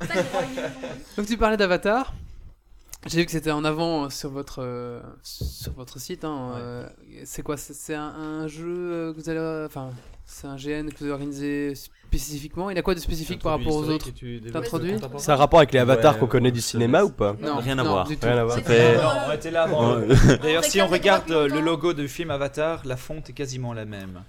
James, on est en procès. Tu nous entends? On arrive. Fasse gaffe. On a des avocats. On peut les faire plier. Et il y a des rôlistes avec des armes avec, attention. Pour Avatar, pour faire vite, il y a 12 ans, les GN belges se sont fédérés pour organiser le gros GN belge, en fait. D'accord. Si tu veux. Et grâce à l'organisation de ce jeu, la fédération s'est créée, si tu veux. Les associations se sont rassemblées. En Belgique, le GN existe depuis 25 ans. Il a fallu 15 ans pour que les associations se mettent plus ou moins ensemble pour structurer le truc. Et donc, l'objectif, c'est de faire le jeu qui rassemble un peu tous les rôlistes belges pour faire l'événement qui serait qui serait un jeu, mais aussi l'endroit où tout le monde irait au milieu de l'été. Voilà, ça c'est l'idée en gros. Et puis au bout de 10 ans, c'est devenu plus que ça, c'est devenu un vrai jeu. Et maintenant, l'équipe bénévole qui gère ça en fait un GN à part entière, quoi. Et là, je regarde Adrien. Oui. Voilà, Avatar, c'est... tu me regardes, je te regarde. Tu as de beaux yeux aujourd'hui. Sinon, Avatar, maintenant, c'est 1000 joueurs. C'est le dernier week-end de juillet. C'est une petite tradition qu'on a instaurée. Ça dure pendant 4 jours. 4 jours. Il y a encore de la place? Oui, il n'y a pas de place limitée. C'est où le lieu exact? Le lieu exact se trouve à Anzy, Anzy et Bernissard, sur la commune d'Anzy-Bernissard. Toutes les informations se trouvent sur le site internet de Bilarp. Donc voilà, il n'y a pas de limite de joueurs. Et donc le système de fonctionnement est un peu particulier par rapport aux autres jeux de rôle. C'est que, maintenant, je ne vais pas dire qu'avant il n'y avait pas de jeu, mais on a essayé de développer cet aspect jeu, plus comme dans un jeu de rôle commun, où il y a 60, 70 joueurs. Là, avec 1000 joueurs, on essaie de mettre des PNJ en place, on essaie de vraiment essayer de fonctionner, c'est beaucoup plus compliqué. Mais Avatar a un système de fonctionnement joueur contre joueur, qui sont regroupés en factions. Donc il y a une dizaine de factions, chacune avec un thème bien particulier. Il y a les chaotiques, il y a les barbares, il y a les religieux, je simplifie très fort, il y a les féeries, il y a les marchands, il y a les mercenaires. Il y a une dizaine de grosses factions et de factions un peu plus petites qui sont regroupées autour d'un thème, une idéologie en quelque sorte. Et tout le jeu se passe, et donc il y a une trame... regarde s'ils disent pas de bêtises sur le chat. On dit mercenaire Powa. Gloire le il demandait si le cycle était fini et tout ça. Mais surprise. Okay. Non, le cycle a continué. Avatar, ça fait 12 ans. Il y a une histoire qui a été mise en place, qui a été reprise. Bon, ce qu'il faut savoir, c'est qu'en 12 ans, c'est pas toujours les mêmes personnes qui ont organisé. On fait ça bénévolement, c'est une charge de travail assez importante. Donc les équipes ont souvent roulé, se faisant en place chaque fois des nouvelles recrues. Et donc voilà. Et l'histoire a évolué en fonction des équipes. Le système de fonctionner plus hors-jeu, matière logistique et tout ça aussi évolue en fonction des personnes qui organisaient. Une question de chatroom. Oui. Et pour les débutants, pardon, ça se passe comment ? Ça se passe comme un jeu de rôle classique. Donc ils peuvent rentrer dans une faction. Donc l'avantage, c'est qu'ils sont encadrés. On leur fournit une base de jeu, un décorum, un lieu pour dormir. Donc ce qu'il faut savoir, Avatar, c'est au départ, c'est une plaine. Il n'y a rien. L'organisation se charge d'apporter l'électricité pour 1000 personnes, l'eau pour 1000 personnes, les toilettes, les douches. Donc voilà. Non, pour vous marrer. Qu'est-ce qu'il y a ? Mais il a changé sa fenêtre, il est arrivé sur Facebook et il y a 4 gays blacks en bikini qui font des bisous. Donc... Je vais pas lui demander ses fréquences Facebook. Le monde réel est plus dangereux. Ça peut être un concept de jeu de rôle. Peut être pas mal. Oui. Donc je disais que Avatar est un peu particulier, c'est qu'il n'y a aucune infrastructure. Donc c'est les gens doivent venir avec leur tente, avec la nourriture, bien sûr. Il y a des personnes qui apportent non des disques enfin non pas de vol de bouffe non il y a des thème, ou si tu mets avec ta quechua ça va quand même ça va aussi mais on demande de la cacher au maximum donc voilà on essaye de voilà on essaye de c'est une question tout à fait ouais c'est une question qui revient souvent il y a des artisans et des marchands qui vendent de la nourriture pendant le week-end donc vous pouvez à la limite venir juste avec votre tente vos sacs de couchage votre costume, votre arme. Il y a des artisans qui vendent aussi des armes pendant Avatar et des costumes. Donc, à la limite, vous pouvez venir et prévoir un budget que vous allez dépenser pendant le week-end. C'est des euros ou c'est une monnaie... C'est des euros. Chez les artisans, c'est eux, ils en vivent, donc c'est des euros. D'accord. Maintenant, dans le jeu, il y a de la monnaie qui est créée, qui a une valeur. Les mecs qui vendent les équipements et tout ça, c'est le... Quand tu dis ils en vivent vraiment. Quoi. C'est comme le mec qui fait ses brocantes tous les dimanches. Ouais, il guette un peu les jeux de rôle et il vient avec son matos. On a des artisans professionnels, oui. Mais il y en a peut-être. Allez, on en a deux. Peut-être qu'en Europe, il y en a peut-être 5-6 qui tournent sur toute l'Europe. Enfin, en Belgique, il y a deux artisans qui vivent que de ça. Enfin, deux groupements d'artisans qui vivent que de ça. Et ensuite, c'est un peu des activités complémentaires sur le côté pour occuper son week-end. Il faut un gros écoulement d'armes pour parvenir à en vivre. Quoi. Donc, en Allemagne, oui, tu as des professionnels qui, eux, ont un gros marché, mais en Belgique. On est plus dans l'artisanat. Voilà, c'est souvent. C'est à la commande. Voilà, je voudrais une épée, une hache comme ça. Est-ce que tu peux faire ça avec un dessin là et... D'accord. Okay, c'est sympa quand même. Ouais. Sympa. Mm-hmm. Ouais, mais c'est un vrai artisanat en sens et même artistique quoi, parce que c'est pas évident de matérialiser comme ça des fantasmes. Toi, quand tu crées ton personnage, tu t'imagines un truc. Il faut que c'est pas toujours. Là, le trou dans le rideau ne suffit pas. Je veux une armure phosphorescente la journée. Ouais, mais bon. Avec K2000 devant. Et c'est dans quel thème, plus ou moins Avatar, c'est vraiment du médiéval fantastique. Médiéval fantastique. Donc, c'est Avatar, c'est en abrégé autre vie, autre temps, autre réalité. Donc, ça se passe dans le monde du rêve. En fait, les joueurs rêvent. C'est du médiéval fantastique. Pour représenter le fait qu'ils rêvent, ils ont un petit fil qui s'appelle un fil de rêve. Et c'est le côté matériel. Ils sont présents en jeu s'ils ont ce fil de rêve. Une personne qui se promène sur le site et qui n'a pas son fil de rêve, par exemple, n'existe pas. Chez nous aussi, on a les esprits.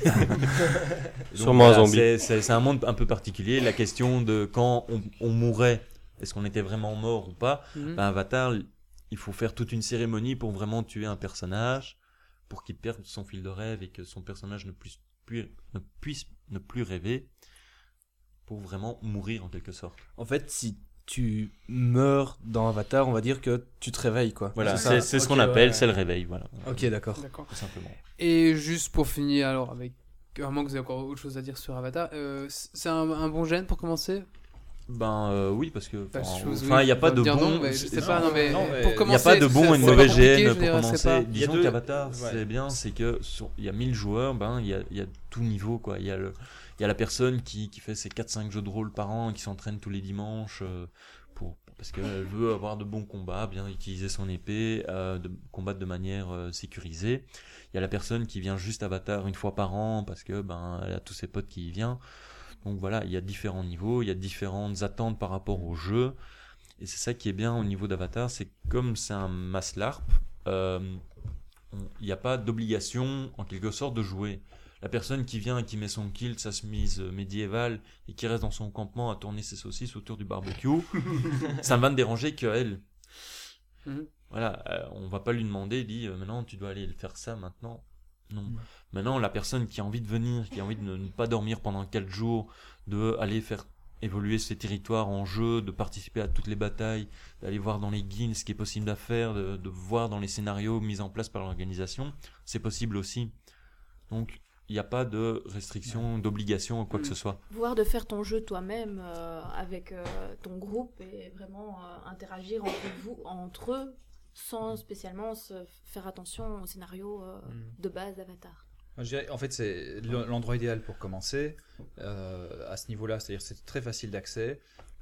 Tu peux très bien... Si tu n'aimes pas le GN et que tu t'en rends compte en cours de route... Ça reste quand même un événement sympa parce que tu as 1000 personnes déguisées autour de toi, tu peux aller voir des concerts, ça reste ludique. Mais c'est peut-être pas la porte d'entrée la plus fine pour jouer les rôles les plus immersifs. Oui, c'est ça. C'est-à-dire que ça donne une vision du GN qui est particulière, comme tout GN est particulier, quoi. C'est comme si tu allais faire un Lovecraft, peut-être qu'en fait ça ne t'ouvre pas du tout les portes au médiéval fantastique. Mmh. Donc c'est un très bon GN pour commencer, mais ça ne représente pas tout le GN. Voilà. D'accord. Donc c'est le dernier week-end de juillet. Il y a toutes les infos sur votre site. Voilà, hein. C'est du 26, 27, 28 et 29 juillet. Donc ça commence le jeudi à partir de 18h. On essaierait bien de faire une petite team Geek's League là. Écoute, moi je suis en congé justement. Alors j'ai 3 semaines de congé et j'ai rien à faire. Je crois que c'est sur le week-end ? Pas là. Ça coupe le week-end, genre vendredi, samedi, dimanche, lundi ou pas ? Jeudi, ça commence jeudi à 18h. Bon, si j'arrive à voir jeudi... Mais non, vous pouvez arriver le vendredi. Je prends un jour de carence le vendredi, et alors on va à 2. Ah bah moi je te dis, j'ai compris. À 3. Moi je dis pas non, franchement... Ou même si vous voulez venir en bénévole pour une fois voir l'envers du décor, comment ça se passe... Ou en PNJ. Ou en PNJ, ouais, tout à fait. Ah ouais, ou même en PNJ, avec plaisir. Quoi. Écoutez, vous avez trouvé ici vos joueurs. Alors, je vous ai préparé un speed quiz. Donc, c'est-à-dire que je vous dis un mot, vous dites un mot. Donc, chacun à votre tour, on fait tac, tac, tac. Un mot, et vous dites un mot, et ça va aller vite. Ça doit aller vite, ok ? Non, je joue pas. Vous êtes prêts ? Non, vous jouez pas. C'est un speed quiz juste pour les invités. Vous êtes prêts ? Ouais. Attention, on commence par la gauche, tac, tac, tac. Tolkien. Seigneur des Anneaux. Hobbit. C'est Marion. Diablo 3. Jeu PC. Rien. J'ai pas. Japon. Sushi. Manga. Serial killer. J'avais japonais moi. Orc. Gobelin. Masque. Arthur. Roi. Excalibur. Conan Doyle. Podcast. Geek. Meilleur moment de ma vie. Merci. Nullbuck.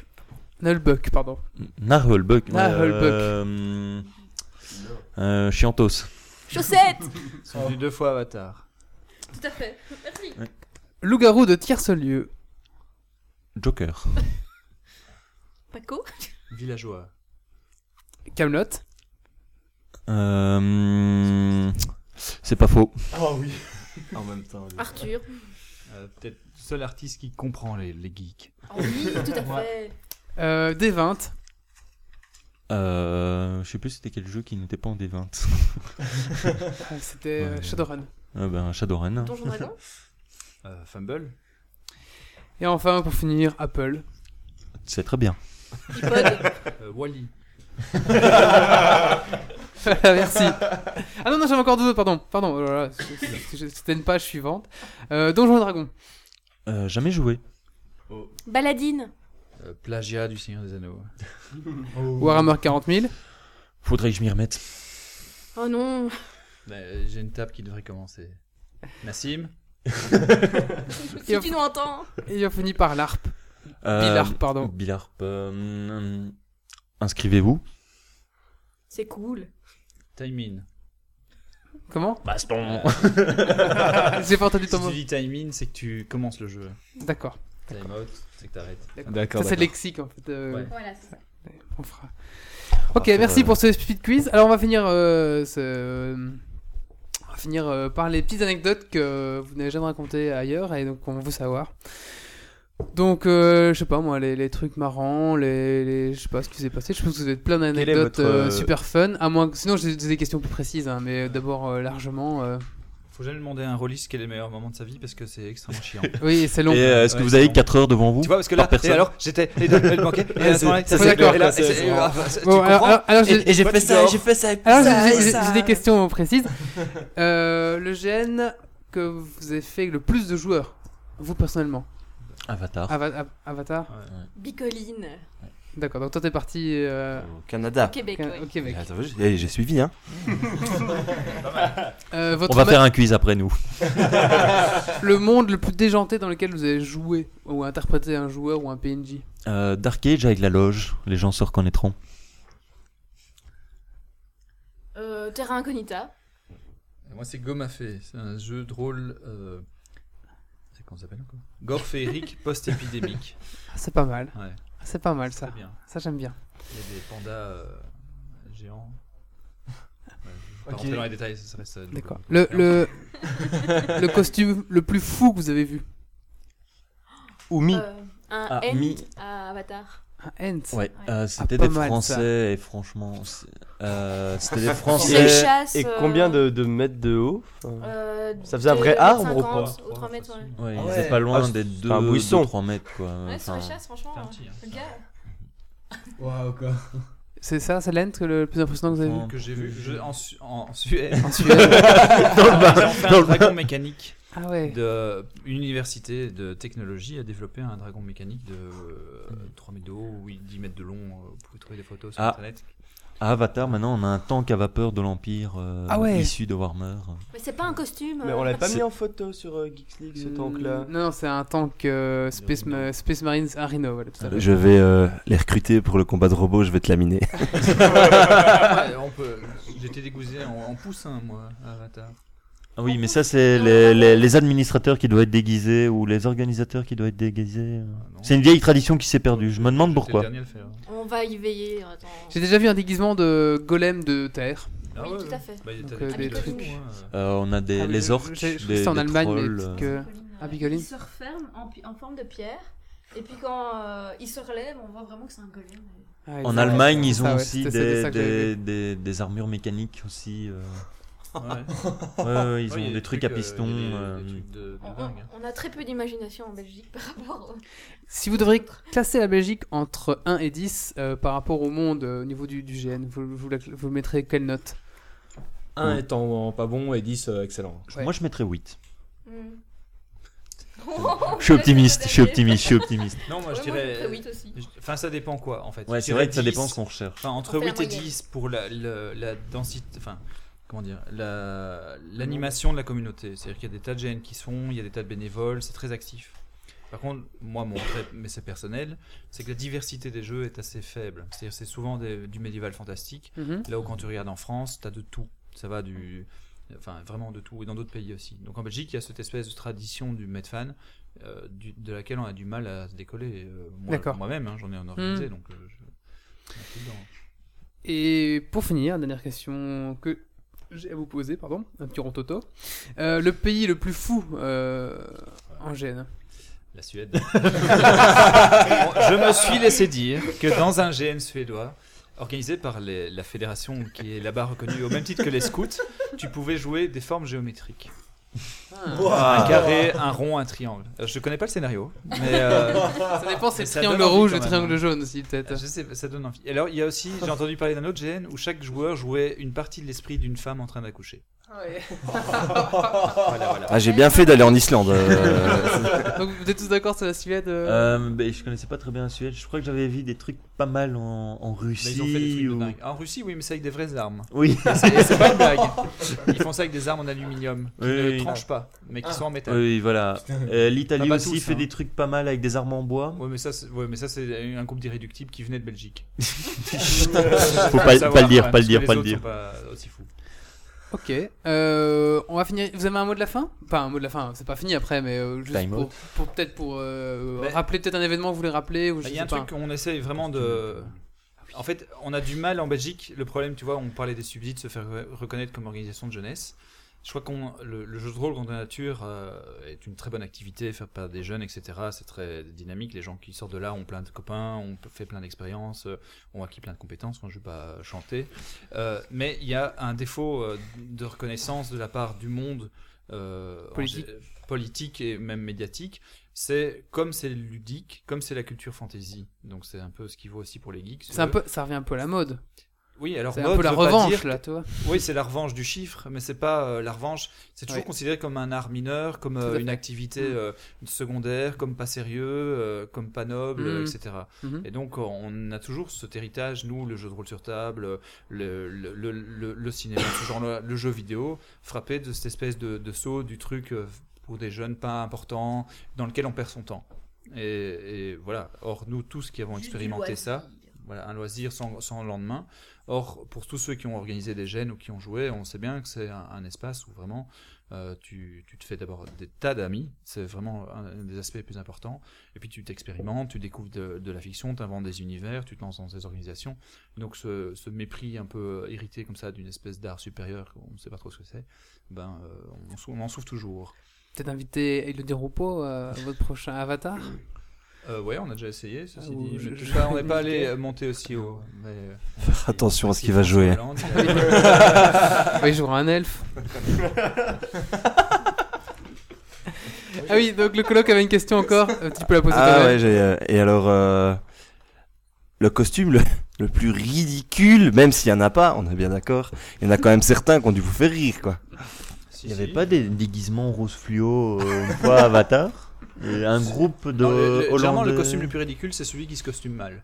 Oui. Donc, il croit qu'avec son jeans noir, son armure en aluminium, et son t-shirt de groupe métal, parce que dessus il y a une tête de mort, ça fait médiéval. Généralement, il a les ridicules, mais il l'a pas voulu. Oui. Mais alors, il y a ceux qui le cherchent sciemment à être ridicule. Donc, qu'est-ce qu'on peut trouver Les hommes champignons. Oui, les hommes champignons. Les hommes champignons. Je rêve de faire une. En slip. Je me suis laissé. On m'a parlé d'un GN finlandais. Pas suédois. Ouais, finlandais. T'es très porté tu jouais en fait des pingouins sur la banquise. Mais c'était pas drôle. C'était dans une ambiance de type polar, film noir des années 40 à l'américaine. Ah ouais, finlandais. Voilà. Quoi. Dans ton costume de pingouin, on voit juste ton visage. Et tu te promènes sur la banquise. Tu fumes une clope et tu bois un verre et tu dois enquêter sur la mort de quelqu'un, tu vois. Enfin bref, le truc hautement improbable. Maigret. Voilà, Maigret en Finlande. Avec des pingouins. Maigret de pingouin. Voilà. Vous êtes venu avec un peu de matos, comme vous avez demandé. Est-ce qu'on peut voir un peu les repasser en revue, voir un petit peu. Donc le but c'est que ça blesse pas, hein, c'est ça. Hein. Tout à fait. Oui. Alors, ils vont tous me hurler dessus quand je vais revenir, mais voilà, j'ai apporté, moi, le lance-pierre.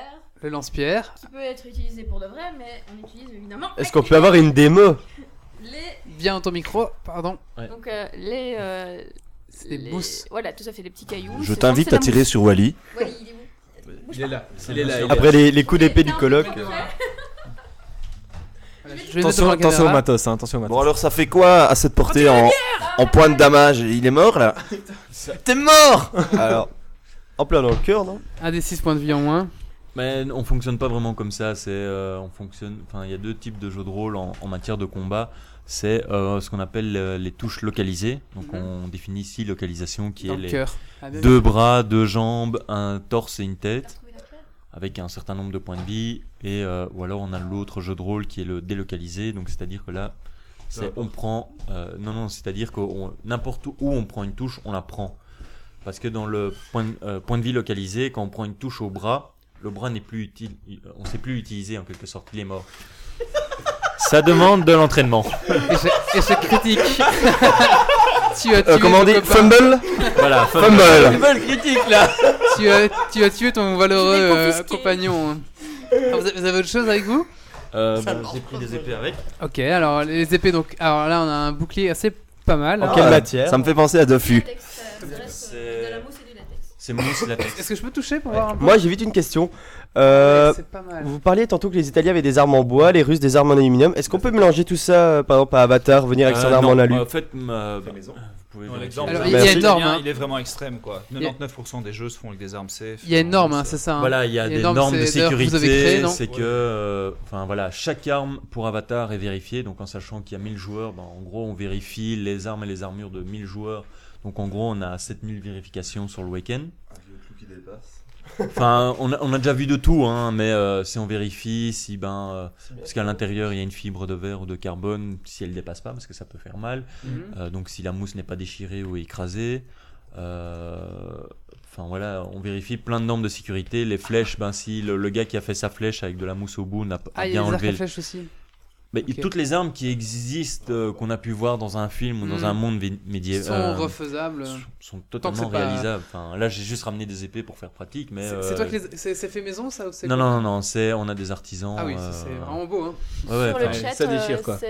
Voilà, sauf précise que c'est Kernunos ASBL qui fabrique ce genre de. D'accord. Non, voilà, mais il y a pas mal de fabricants. Combien ça coûte ça, juste pour info? Celle-là, donc c'est une épée que j'ai commandée, spéciale que j'ai commandée. Elle est personnalisée. Ah oui. Rapière des défias. Enfin, c'est 115 €. Ah ouais. Parce qu'elle est légère, la poignée est une poignée d'escrime, donc tout est adapté par rapport aux joueurs.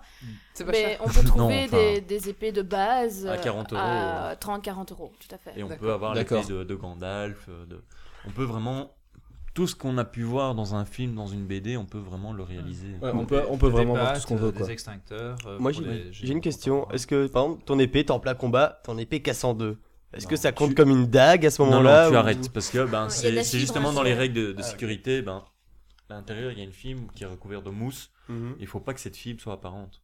Faut pas que ça fasse mal à un moment donné. C'est comme porter un coup. Sinon, ça devient une matraque. Voilà. C'est une arme blanche qu'on ne peut pas utiliser en Belgique. Justement. À ce niveau-là, pour 115 €, l'épée, elle casse pas. Elle est garantie. Non. Enfin, oui et non. C'est une épée pour faire les duels, donc les 1 contre 1, parce que de temps en temps, il y a des tournois pour voir qui est le plus fort, qui se bat le mieux. Et donc, voilà, on a une petite épée comme ça. C'est toujours drôle, c'est léger. Mais sinon, il y a d'autres épées qui sont. Tu joues pas qu'à la fronde, pardon. Excuse-moi, ça lance-pierre. Enfin, une épée incassable, non, parce que c'est quand même fragile, ça demande du soin. Donc, c'est de la mousse. Faut de temps en temps les amener en réparation. Ça demande d'être surveillé, comme tout bon matériel. D'accord. Voilà. Une question ? Les délais, par exemple, si on vient Avatar fin juillet. Je n'ai pas envie de venir les mains nues, sauf si je fais un PNJ ou quoi, c'est quand même intéressant. Je me dis, tiens, je veux les délais pour être fournis. Alors, soit les artisans ont déjà du stock, ils font du stock à l'avance en fonction de leur imagination, de ce qui est possible de faire, ou alors on a des entreprises qui travaillent à la chaîne aussi, il y a du matériel qui est fait à la chaîne. En fonction de ton budget, tu regardes ce que tu as besoin exactement. Maintenant, une épée, elle peut être faite en 2 ou 3 semaines. En fonction de tes demandes, de la disponibilité de l'artisan. Ouais. D'accord, ouais. Voilà. Vous avez d'autres matos aussi ou... Non. Enfin, si, j'ai pris une armure. Ah oui, une armure pour voir. Les armures aussi sont en latex ou est-ce que les armures peuvent être en vrai métal? Ouais, t'as des vrais costumes. Disons... C'est une armure. C'est à Xena, ça, non? Je rentre pas dedans. Hein. Donc, dommage que Chacha est partie. Ah, oui. Si elle revient, elle sera de corvée pour le défilé. Tout à fait. Test grandeur nature. Elles peuvent être en latex, en mousse. Je vais juste la mettre pour la caméra. Ça brûle pas le latex à la fin du jeu? Le latex ne brûle pas, non, parce qu'en général, il est doublé avec du métal. Le problème, c'est que ça tient bien chaud. Évidemment, le métal, ça se fait de moins en moins parce qu'on devient de plus en plus paresseux ou en tout cas, c'est de plus en... Enfin, le métal reste lourd, donc on adapte à des costumes plus fonctionnels. La résine, ça fait aussi. L'idée qu'ils ont fait pour le Seigneur des Anneaux, donc les côtes de mailles en anneaux de plastique, ça a été fait aussi.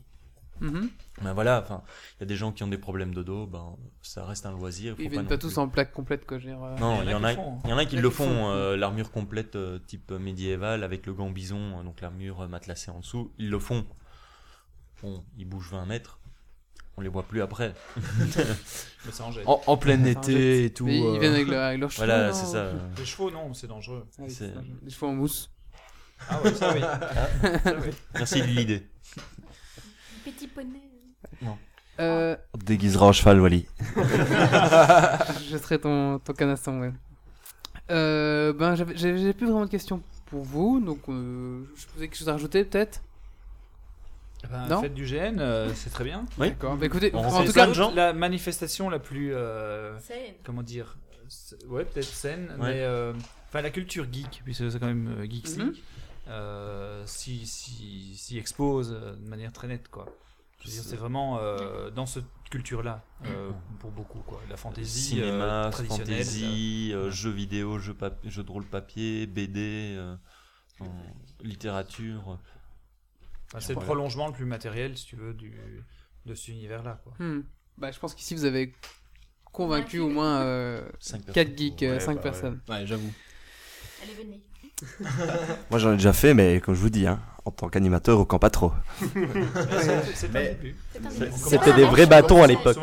J'ai déjà organisé une murder party pour ce nouvel an.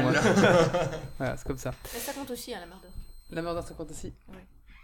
Bon, on va passer maintenant au sujet de... Ah, bah attends. Ah, Chacha, tu vas aller en salle de bain, parce qu'on va te réciter une armure.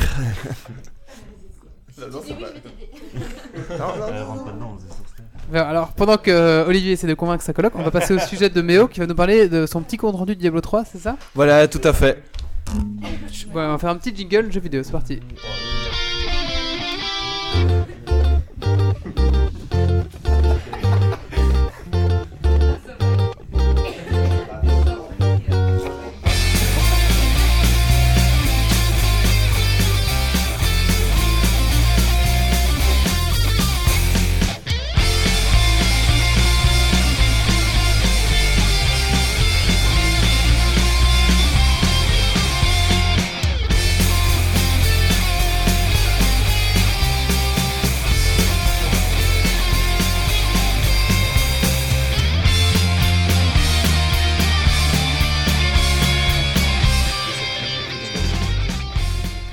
Mais alors, je commencerai cette chronique par un nombre, qui est 12. Pourquoi ce nombre ? C'est simple, c'est le nombre d'années qu'il a fallu attendre entre la sortie de Diablo 2 et la sortie de Diablo 3. Le jeu a été commencé à être développé en 2001, soit un an après la sortie de Diablo 2. Et 11 ans de développement, est-ce trop pour un jeu ? Je vais essayer d'y apporter une réponse grâce... à cet article. Donc, dès les premières images du jeu qui ont été diffusées, une guerre des fans s'est clairement ouverte. Certains trouvaient le jeu beaucoup trop coloré, des graphismes se rapprochant un peu de WoW, vraiment un peu trop cartoon, des fonctionnalités casu, etc. C'est vrai qu'en comparaison, Diablo 2 était vraiment sombre, hardcore dans son gameplay, et Blizzard respectait son leitmotiv easy to play et hard to master. Et d'un autre côté, on avait des fans qui trouvaient ça bien que les graphismes évoluent, que ça soit un peu plus ouvert à un plus large public, etc. Et donc Blizzard a cherché le compromis entre les deux, et la bêta, qui était une bêta fermée jusqu'au 5 mai, qui a été un week-end en bêta ouverte où tout le monde pouvait y accéder, a servi de finition afin de retirer certaines fonctionnalités vraiment basiques qui permettaient, qui facilitaient énormément le jeu, et en rajoutaient d'autres. Mais Blizzard était devant un plus grand défi encore. Était devant un plus grand défi que de conquérir tous les fans, parce que de toute façon, ils allaient tous se ruer dès les premières heures de la sortie du jeu. C'était faire en sorte que le hack and slash de l'époque soit toujours une réussite. Pour rappel, donc on a une vue 3/4 aérienne sans possibilité de faire tourner la caméra, donc on est toujours en vue fixe. les loots sont extrêmement aléatoires, les déplacements sont en point and click et tout ça. Donc certains titres s'y ont essayé, mais il manquait la touche, je vais dire la touche Blizzard, comme je l'appelle parfois. Alors j'ai juste une petite aparté, excuse-moi. Ouais. Toute la chatombe réclame la coloc qui porte l'armure, mais bon... Ah voilà, désolé. Voilà. Ça va, ça va. Voilà, je te redonne la parole. Ah, elle veut pas, mais ça va être négociable peut-être. Donc, Blizzard a gardé son gameplay. On va la saouler. Donc, Blizzard ayant gardé son gameplay, il a préféré se concentrer sur l'aspect plus communautaire du titre. Donc, on peut rejoindre nos amis très facilement. Toute partie lancée peut être ouverte au grand public. Donc, des gens peuvent venir nous rejoindre quand on est en train de jouer et tout ça. On a un hôtel des ventes qui est accessible depuis la page des persos de manière très aisée, un profil global qui reprend toutes les stats de tous ces persos, donc le nombre de monstres qu'on a tués, le nombre d'or, le nombre d'élites qu'on a eu, la progression dans le monde le plus difficile, enfin vraiment les stats globales. Je vais revenir sur l'hôtel des ventes dont je viens juste... encore active, c'est ça hein. Pardon ? Qui n'est pas encore complètement fonctionnel. Elle n'a pas été activée cette semaine ? Non. Donc il y a l'hôtel des ventes normal, qui est avec l'argent qu'on gagne dans le jeu, donc les PE, donc vraiment la monnaie du jeu. Et alors, il y a l'hôtel des ventes en vrai euro. Donc c'est une vraie controverse. Donc genre, tu mets de l'argent dans un portefeuille Blizzard et tu payes avec cet argent-là du stuff dans un HV argent réel. Et il a été annoncé pour le 30 du 5, mais il a été repoussé au 13 juin. Parce qu'il y a encore des problèmes avec ça. Quoi. C'était pour lutter contre les gold farmers. Voilà. Gold farmer, on va c'est dire. Un free-to-play Non, pas du tout. C'est pas un free-to-play. Non. Tu achètes le jeu et tu joues vraiment. C'est les joueurs qui mettent en vente les pièces d'équipement qu'ils lootent en euros. Et c'est vraiment, si toi tu veux l'acheter, bah, tu n'achètes pas ça à Blizzard, tu achètes ça à un joueur. Et tu peux te faire des thunes alors. Enfin, tu pourrais un farmer pourrait. Les Chinois vont arrêter de travailler et commencer à se mettre à haut. Exactement. Quoi. Ça serait possible de pouvoir vraiment gagner des sommes. Maintenant, si tu vois un objet à 20€, je suis pas sûr que tu vas l'acheter quoi. Enfin. Moi, pour ma part, papa va m'acheter l'armure. Oui, si c'est l'arme la plus forte du jeu qui offre le plus gros DPS du jeu. Mais c'est il est multijoueur, Diablo. Il est principalement solo, mais on peut rejoindre des parties publiques à 4 maximum. Dans le jeu solo, tous les objets sont les mêmes, j'imagine. Chaque jeu a la même base de données. Parce que les objets sont générés aléatoirement, si tu veux. Voilà, les objets sont vraiment générés. Des loots sont extrêmement aléatoires. Ouais. Donc, dans WoW, par exemple, quand tu as la cuirasse du singe, on va dire, tu as force en dû. Enfin, je prends un exemple. Mais donc, un joueur qui achète Diablo et qui joue chez lui en offline n'a pas le même Diablo qu'un autre. Alors, si. C'est le même monde. Mais question apparition de monstres, c'est vraiment géré de manière procédurale. Ouais. Donc même si toi tu te déconnectes et que tu te reconnectes, tu n'auras pas les mêmes monstres aux mêmes endroits quoi. C'est vraiment généré de manière procédurale quoi. Dynamique quoi. Voilà, c'est vraiment de manière dynamique. Et pour dropper les objets, il y a quand même des objets qui tombent extrêmement rarement là-dedans. Oui, bien sûr. Comme c'est là qu'ils vont miser sur la vente, non ? Oui, c'est sûr. Comme genre toi, tu chopes l'objet qui tombe une fois sur 1 million. Rien ne dit que soit il m'est utile, je le garde. Soit peut-être que je le vendrai à 10, 15, 20€. Mais c'est purement aléatoire. Tout à fait. Par exemple, tu vois, tu peux choper une épée qui est l'épée machin. 2 choses et qui te donnent des caractéristiques différentes qui te sont pas spécialement utiles et donc tu refais encore le boss pour pouvoir espérer avoir vraiment l'objet qu'il te faut avec les bonnes caractéristiques. C'est comme le premier jeu comme ça où t'as un mélange de monde persistant et de monde. Exactement. Oui, c'est vraiment la marque de fabrique Diablo qui reste vraiment cette génération procédurale de monstres et d'univers quoi. Et même la map est générée aléatoirement. La map Presque. La map globale reste la même, mais c'est donc tu retrouveras toujours le même arbre au même endroit, mais c'est les objets qui sont disposés. Donc un tonneau que tu trouves à un endroit, tu le trouveras peut-être pas à ta deuxième à ton deuxième passage. Mais donc, quoi. T'as pas de storyline alors ou quoi? Storyline. Enfin, t'as pas une histoire. Si, tu as une histoire bien sûr. L'histoire suit. Enfin, il y a vraiment une histoire de continuité de Diablo 2. Faut tuer Diablo. Non mais l'histoire se gère, enfin les PNJ ou les objets de quête vont se générer aussi en même temps que les tonneaux. C'est pas comme Skyrim où t'as un scénario qui est prédéfini que tu suis pas à pas. Ça va être plus un objectif, en tout cas pour les 10 minutes que j'ai joué, parce qu'il y a une cabale qui veut m'empêcher de jouer je pense. Pour les 10 minutes que j'ai joué, ben voilà. Prometheus, c'est normal. Ben oui, c'est la même cabale. C'était vrai en fait la cabale. Mais en fait ce qu'il y a c'est que tu auras toujours les villes par exemple. Ne sont pas générés aléatoirement. Ça, ce sont vraiment des hubs qui sont uniques.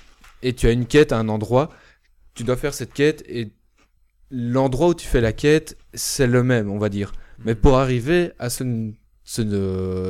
accomplissement de quête, tu passes par différentes salles et par différents niveaux et par différents monstres qui ne seront pas là à chaque fois, quoi. La salle du boss sera pareille, quoi. Voilà, la salle du boss est toujours pareille, le boss est toujours pareil, mais pour y arriver, c'est différents genres. C'est comme dans WoW à ce niveau-là, quoi. Non, parce que dans WoW, tu tues un monstre. Tu te déconnectes, tu te reconnectes. Le monstre est toujours là sous toi. Dans Diablo, tu te déconnectes, tu te reconnectes. Moi, il m'est arrivé de me reconnecter entouré de zombies. Ah, ok. En étant là... Donc la map se régénère totalement. Voilà, c'est vraiment totalement... Avant, t'avais des nains, maintenant t'as des zombies, quoi. À peu près, voilà, c'est ça, quoi. C'est vraiment... Ils sont malins, t'oses pas te déconnecter. Donc c'est vraiment, c'est vraiment régénéré de manière procédurale à chaque. C'est pas illégal ça. Non, c'est pas illégal, c'est la technique qui veut ça quoi. C'est. On t'oblige pas à jouer. Ça me rend fou comme truc. Ouais bah c'est ça qui fait que le jeu est addictif quoi. Moi j'ose pas l'acheter parce que je sais ce qui va se passer si je l'achète. Tu vas faire la zone, tu vas te déconnecter, te reconnecter, refaire la zone, etc. Ouais Et puis je vais devoir, je jouerai plus à Dofus et ta guilde sera pas contente. Ce serait bête d'abandonner mon personnage maintenant. Ah c'est sûr quoi.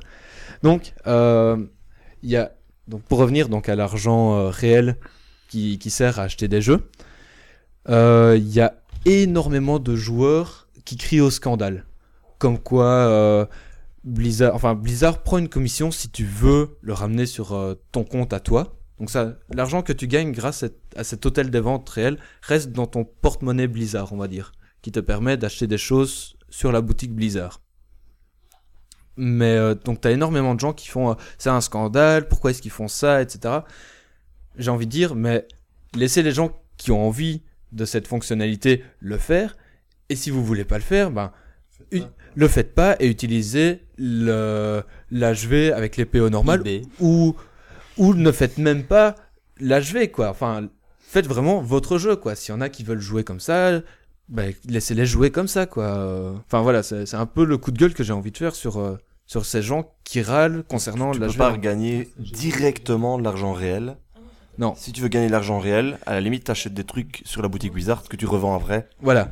Limite, ouais. Limite mais, ça, ouais. Je trouve que c'est quand même plus sain que si tu pouvais gagner directement de l'argent réel. En fait, dans certains pays, tu peux rapatrier ton argent qui est sur la boutique Blizzard sur PayPal et de PayPal sur ton compte. Mais à chaque fois, il y a une commission quoi. Blizzard prend une commission. T'en gagnes 5 quoi. Je sais pas c'est combien, mais donc de ton compte Blizzard à PayPal, il y a une commission que Blizzard prend et de PayPal à compte réel, il y a une commission que PayPal prend. Donc PayPal prend. Ouais. Et Blizzard ne prend pas de bénéfice à part le fait de t'en retirer en fait. Voilà exactement quoi. Ils prennent une petite partie et voilà quoi. Au lieu de te faire payer un abonnement, bah là ils te reprennent de l'argent directement. Ouais voilà, faut bien savoir que Blizzard, même si je jette des fleurs à chaque fois qu'ils sortent un jeu et tout, c'est quand même une société et le but d'une société c'est faire de l'argent et faire du profit quoi. Faut pas dire ça, c'est pas si vrai que ça. Bah si quand même un peu quoi. Enfin voilà quoi. Ils font ça parce qu'ils aiment les joueurs. Bref, Microsoft c'est pareil non? Bah oui, ils aiment bien les gens qui ont des PC. Bah ouais. Bah oui, c'est sûr. Apple, ils aiment bien les gens qui ont l'argent. Donc, sachez tout de même que pour jouer à Diablo, il faut avoir une connexion à Internet parce que il faut se connecter donc au serveur et tout ça, même si on ne joue exclusivement que en solo. Il y a Battle.net déjà quand tu joues. Oui, voilà, c'est ce que je veux dire. Tu dois te connecter à ton compte Battle.net pour pouvoir y jouer. C'est dur à hacker, quoi. c'est assez dur à hacker. Télécharger Diablo et de jouer sans payer. Voilà, exactement. Ça... Ouais, t'as plus avoir une connexion pour jouer même tout seul. Voilà, exactement. Ça sera, je pense, extrêmement difficile de jouer à Diablo hacké. Donc, ah ben, avis aux amateurs, on a plein de génies. C'est pas moi qui l'ai dit, hein. C'est pas moi qui l'ai dit. Arrête, on va encore se faire poursuivre si ça arrive, ils vont dire que c'est notre faute. Mais bon, faut savoir que cette pratique d'être connecté à Internet pour pouvoir jouer au jeu, ça fait de plus en plus. Donc, je vais dire, pour moi, c'est qu'un détail de se connecter, quoi. Donc, question histoire et lore de Diablo 3. Donc, l'histoire de Diablo 3 se passe 20 ans après la fin de Diablo 2. Donc, pour rappel, à la fin, il y a la pierre monde, qui est une sorte de barrière qui entoure Sanctuaire, donc qui est le monde dans lequel on joue, qui protège qui est protégé du paradis et des enfers. Donc cette pierre monde est détruite. Et depuis cet acte de destruction, je vais dire, des événements se déchaînent contre la nouvelle Tristram. J'ai du mal à le dire à chaque fois. Donc principalement, des morts reviennent à la vie et attaquent le village. Un des PNJ a une vision d'un démon mineur qui est un serviteur de Diablo qui lui révèle qu'il compte envahir le monde en envoyant ses serviteurs, etc. Donc c'est vraiment glauque comme univers. Tu sens que c'est pas WoW, c'est pas cartoon, c'est vraiment sombre comme histoire, quoi. C'est un peu la fin du monde, quoi, on va dire. En mode glauque. En même temps, la fin du monde. Ouais, c'est pas joyeux. Ouais, mais là c'est jamais chouette. C'est jamais chouette. Mais là c'est vraiment un esprit sombre, quoi. Tous les Diablos ont toujours été comme ça. Moi, voilà, tous les Diablos. Tous les Diablos ont vraiment cet esprit torturé. Enfin, c'est pas vraiment ça. Je vais me faire flammer, mais ça c'est un peu l'idée, quoi. Et donc c'est dans ce cadre joyeux que l'on reprend pied, qu'on apparaît. Et on décide de botter le train à tous les monstres qu'on croise dans les paysages les plus magnifiques les uns que les autres. On parcourt des déserts, des oasis, le paradis aussi. Vraiment, les univers sont riches, variés. On se balade dans un fort, sur les murailles du fort. Elles sont enneigées et tout. Il y a une bataille en contrebas de ce fort. C'est vraiment super riche. Alors, on va pas trop spoiler, hein. Non, je spoil pas. Il y a un mec ici qui a pu jouer que 10 minutes, tu te rappelles? Ouais. Il a rien à découvrir. Mais je spoil pas, je dis juste les univers, hein. Je veux pas raconter. C'est quoi le paradis dans Diablo? Les squelettes sont pas morts. Mais je veux pas vraiment raconter trop de lore au risque de spoiler les gens qui écoutent. Voilà, quoi. Enfin, c'est vraiment, mes tests sont vraiment no spoil, quoi. D'accord. Donc, pour ne pas noircir le tableau, Diablo 3 se révèle simple à prendre en main et extrêmement addictif. Donc on retrouve le fameux système porte monstre trésor. Donc on ouvre une porte, on rentre dans une pièce. Ouais, c'est vraiment la base, quoi. Ouais, non, c'est vraiment ça, quoi. On ouvre une porte, on rentre dans une pièce, il y a des monstres, on les tue, on ramasse les objets, on passe à la suivante. C'est simple, mais c'est vraiment super prenant, et les combats sont super variés en plus. On rencontre presque jamais deux fois le type de monstre. En plus, souvent, ils ont des capacités spéciales, genre ils se téléportent sur toi ou ils te téléportent à eux, ils t'empêchent de bouger, ils te balancent des mortiers à la gueule, enfin des grenades à la gueule. Vraiment, faut tout le temps bouger. Sinon, bah, t'es entouré de monstres et... Ouais, niveau du gameplay, c'est bien. Ouais, franchement, il est simple, donc C'est rien, c'est pas grave. Ok, c'est rien. C'est la sonnerie coloc. C'est pas grave, y a pas de problème. Donc, question gameplay, justement. Donc, les combats sont basés sur une ressource unique propre à chaque personnage. Donc, il y a la haine, la fureur, le mana, la vigueur d'esprit aussi, je pense. Donc, en général... On a deux techniques pour générer cette ressource principale et on a 4 techniques pour la dépenser. Donc pour les classes, j'avais déjà expliqué quand j'avais parlé de la bêta, mais je vais vite rappeler. Donc on a le barbare qui est un gros combattant au corps à corps. On a le chasseur de démons qui est plus spécialisé dans le tir à distance, qui pose des pièges pour pouvoir empêcher ses ennemis d'arriver au cac pour pouvoir continuer à tirer à distance. On a le sorcier qui balance énormément de sorts, donc chaîne d'éclairs, boule de feu, vraiment les spécificités du sorcier. On a le féticheur qui est dans les invocations voodoo, dans les empoisonnements et les trucs comme ça. Et on a le moine qui fera plus office de soigneur, mais qui au corps à corps se débrouille pas mal aussi. Donc voilà un peu pour les 5 classes. Alors je t'interromps encore, mais peut-être qu'on a quelqu'un d'autre maintenant pour tester l'armure. Ah oui, ah, ouais. Ah. On a besoin de quelqu'un pour tester une armure. Ah bah non, pas filmé, c'est pour la radio, hein. C'est quoi comme armure ? Ah, on est intéressé. Attends, on va te montrer. Il faudra montrer l'armure. Voilà l'armure. Faudrait porter ça. Ah ouais, non. Attends. Désolé. C'est une armure de cuir, hein. Elle est confortable, ce qui paraît. C'est pas vrai. Tu peux mettre au-dessus des habits, hein. Pas de soucis. Oh, je vais la mettre alors. Il va la craquer. Mais non, c'est de l'acier. Tu rentres pas dedans. Donc là où le jeu se veut beaucoup plus casual, c'est sur le build de compétences. Donc on se rappelle que sur Diablo 2, si on faisait une erreur dans son arbre, c'était mort, foutu, quoi. Ouais. C'était foutu, quoi. Là, on peut vraiment changer énormément de sorts, tester des combinaisons entre des sorts et des runes qui permettent d'améliorer ces sorts, et vraiment j'étais un peu déçu à ce sujet au niveau de l'arbre. Mais faut, oui, c'est vrai. Tu avais un petit côté, toi, tu rates ton personnage parce que tu l'as spécialisé en givre à fond, puis t'arrives quand t'as un monstre immunisé givre parce que t'es en mode cauchemar. Ouais. Et merde, qu'est-ce que je fais ? Voilà, ouais, c'est ça. Là, un petit peu le côté drôle. Là, c'est vrai que tu changes de sorte et là, ça marche pas, je change tout et je tente, quoi. Mais ce qu'il y a, c'est que il y a peu de sorts, on va dire qu'il y a 24 sorts, mais qui sont différents. Il y a 8 runes par sort. Donc ça fait une bonne dose de sorts différents, je vais dire. Et chacun de ces sorts permet d'avoir un personnage qui est de la même classe mais qui se joue différemment. Par exemple, j'ai un ami qui ton ami est un ennemi. Ouais. Qui joue chasseur de démons comme moi, et lui il préfère enchaîner les monstres pour qu'ils avancent moins vite et il leur fait moins de dégâts à chacun. Mais c'est des combats plus sur la durée, je veux dire, et il les tient à distance et tout, tandis que moi je suis beaucoup plus je joue chasseur de démons aussi, et je suis beaucoup plus dans le burst, donc j'épuise toute ma ressource principale d'un coup, puis j'attends qu'elle remonte, puis voilà.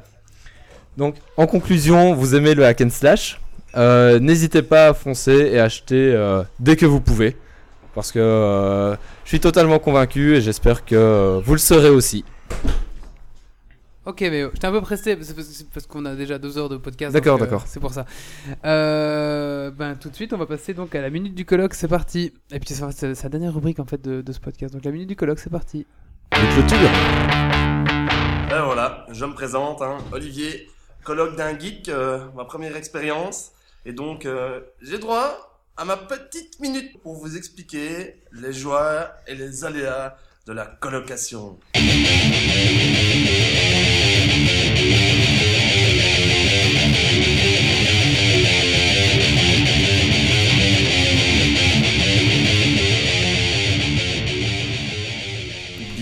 Bonsoir. Et ce soir, je vais faire honneur à nos invités et je vais proposer pour ma minute, faire ça pendant une minute. Allez, on va m'en autoriser 2 ou 3 pour que ce soit marrant. Je vais donner un rôle à chacun. Daniel nous fera time in et on essaye. Time in, t'as dit time in, t'es dans ton rôle. Time in, t'es dans ton rôle, j'ai suivi, c'est ça. Voilà. Alors, Wally, tu seras un clown. Tu seras un barbare qui veut que de la baston. Ok. Tu seras Adrien, hein, c'est ça, Adrien. Tu seras un rectangle suédois. Delphine, tu seras Une fille. Tu seras non, bah non, bah non. Un mec. Ah bah, tu seras le Big Bill qu'on a parlé tant. Le gros Bill. Tu seras le gros Bill. Toi, tu seras le gars de Donjons et Dragons qui est mort et que tu n'avais pas l'air d'apprécier. Comment il s'appelait? Très bien. Gary Gygax. Gygax. Mais bon, comme il. Ouais, c'est ça. C'est ça le problème. Faudra. Mais tu seras son esprit. Tu seras son esprit. Tu seras un schtroumpf parce que t'es une belle chemise bleue. Est-ce qu'on donne un rôle aux visiteurs, enfin au public. Si le public veut jouer, ouais. Est-ce que vous voulez jouer? Il y en a une qui peut faire Xena avec la robe qu'on a. Hein. Alors, Chacha, tu vas aller mettre une armure en cuir. Elle est partie. Ok. Quand est-ce qu'on tape? Ah ouais, on n'a pas dit timing, hein. On n'a pas dit timing. C'est pour ça que j'ai demandé des minutes en plus. Je sais pas ton prénom. Zara. Bah Zara, tu seras une voiture. Je suis vraiment désolé. Mais voilà, bah voilà. Mais allez, tu peux être une voiture qui parle si tu veux. Quoique c'est plus drôle une voiture qui parle pas. Une voiture plus un. Voilà. Voilà. Ouais, voilà. Et ça dure une minute alors. Ouais. Ça dure une minute. Vince, tu seras un grand moment radiophonique. Vince, tu seras un Africain homosexuel. Sophie, tu es une chatte en chaleur parce qu'elle vient de se faire attaquer par l'autre chatte en chaleur, donc la vraie chatte, l'animal. Donc voilà. C'est bon. Tout le monde a ses rôles. Ah, et moi, moi je vais vous laisser DM. Choisir. Tu seras le DM? Non, c'est le MJ. Le MJ, ouais. Ouais, le MJ. Ah, mais moi je me maîtrise pas, hein. Ben, si je me noie. Tu es un zombie finlandais. T'es un zombie finlandais. Bon, ça va. T'as un pingouin. Ce qui est bien, ça va partir en couille. Ça va durer qu'une minute, hein. Ça c'est pas mal. C'est la minute du colloque. Bon, c'est du grand n'importe quoi, on est d'accord, mais c'est la minute du colloque. Ça va être dur à jouer. Ouais. Bah, c'est toi qui as parlé. C'est toi qui as parlé d'Ikea. Tu veux être un rectangle. Allez, tu peux faire triangle, rectangle, suédois ou finlandais. Tu peux choisir. Triangle ou rectangle. Ah. Ah ouais, mais je me suis dit j'ai une bête en face de moi, je vais le coincer. Hein. Prendre le rectangle. Voilà. Vous êtes prêts?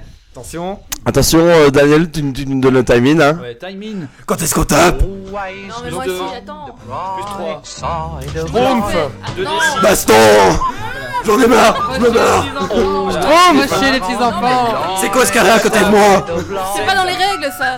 Voilà, si tu fais un D20, tu retranches 2 à ton bonus. Je m'en fous, j'ai une grosse épée. C'est ça la magie. Non, la magie c'est pas drôle. Tu veux que je remonte la photo, ça peut-être t'inspirer. Il faut un scénario, hein, c'est ça le principe. On a en une minute, moi je laisse faire les joueurs. Hein. Avant un événement, quoi, il se passe un truc. Ah, il se passe quelque chose. Oh, zut, il n'y a plus de bière. Pour conquérir le monde, il vous faut obtenir un rectangle suédois. Mais il ne va pas se laisser faire. Tout sera rien, tapez-le. Je pense qu'il faut raconter une blague.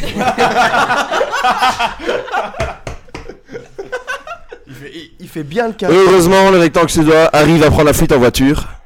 Le rectangle doit monter sur la voiture. Mais la voiture, il est là-bas le rectangle. Faut le. Time out. On va acheter un D100, on va voir si t'arrives à le porter. Le rectangle suédois. S'il vous plaît. Le barbare doit monter dans la voiture, non? Et voilà une bonne minute pour montrer un très mauvais exemple de GN. Nous, pour arrêter, on dit time out. Mais le rectangle a bien tenu. Ah, il a bien fait son rôle. C'était un peu pas angle droit sur l'épaule gauche. C'est le suédois, hein. Le finlandais est plus carré. Faut savoir ce que vous voulez. Hein. Merci le coloc. Bah, de rien. Cette magnifique minute. Désolé. Hein. On peut te demander un service? Oui, t'as saf? Non, fais pas de jeu de rôle, s'il te plaît. Enfin, du moins maître des jeux. Time out. Mais joue. Je pense qu'il peut faire carrière en Suède. Ah, en Suède, il sera bien accueilli. Et puis ils ont aussi des gènes un peu spéciaux pour des gens un peu spéciaux. Les asiles. Bon, bah non, tu joues en robe blanche et tout. On va donc clôturer ici ce podcast. Bon, on va finir par un petit mot de la fin pour chacun. Donc, en trois mots, on va commencer par la droite. Donc, le colloque. Ah ben putain, tu commences jamais par moi. Ouais. Voilà, c'est mon mot de la fin. Maja, il s'étrangle.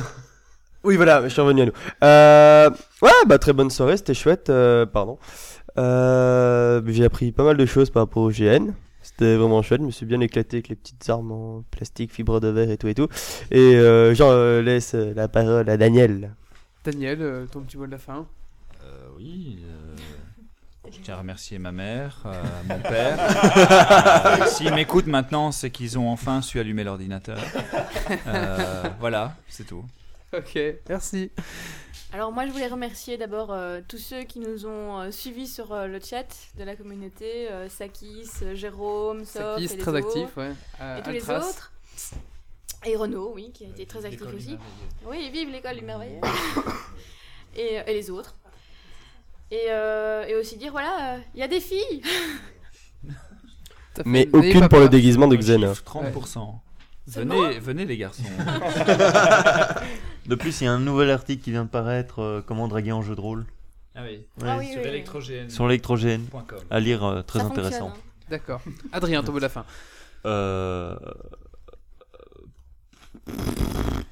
Carottes. Voilà, carottes, chou-fleur et poireaux. Non, sinon, il y a Avatar qui se prépare bientôt. Si vous êtes intéressé par le jeu de rôle, venez sur la page www.larp.be.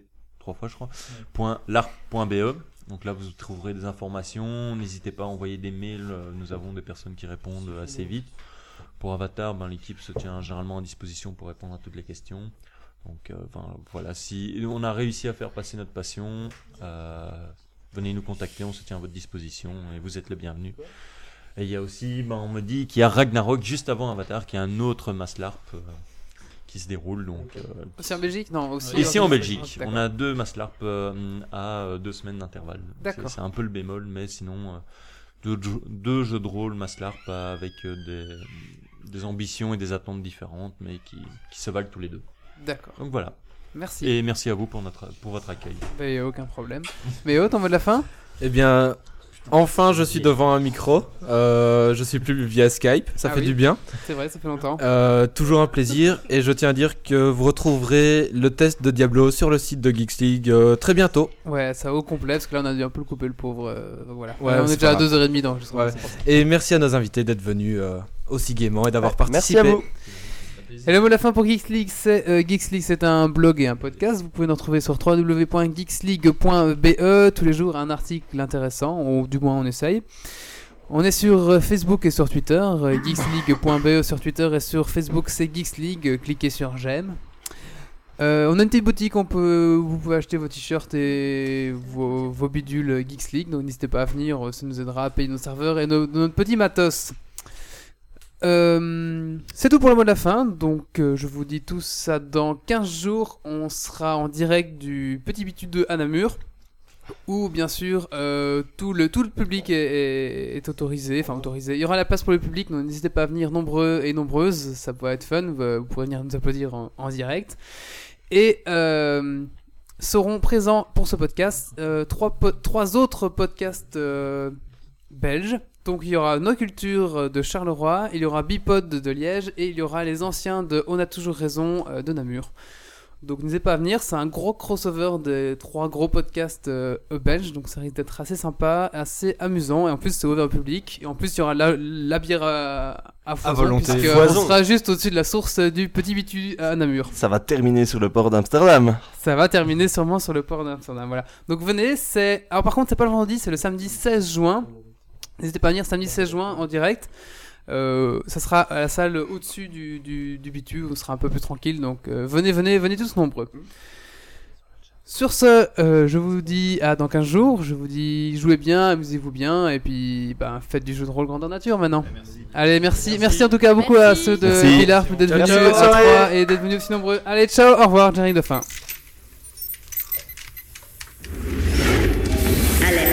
Dépressurisation atmosphérique. Évacuation immédiate du personnel. Evacuation order. Evacuation order. Evacuation order. Evacuation order.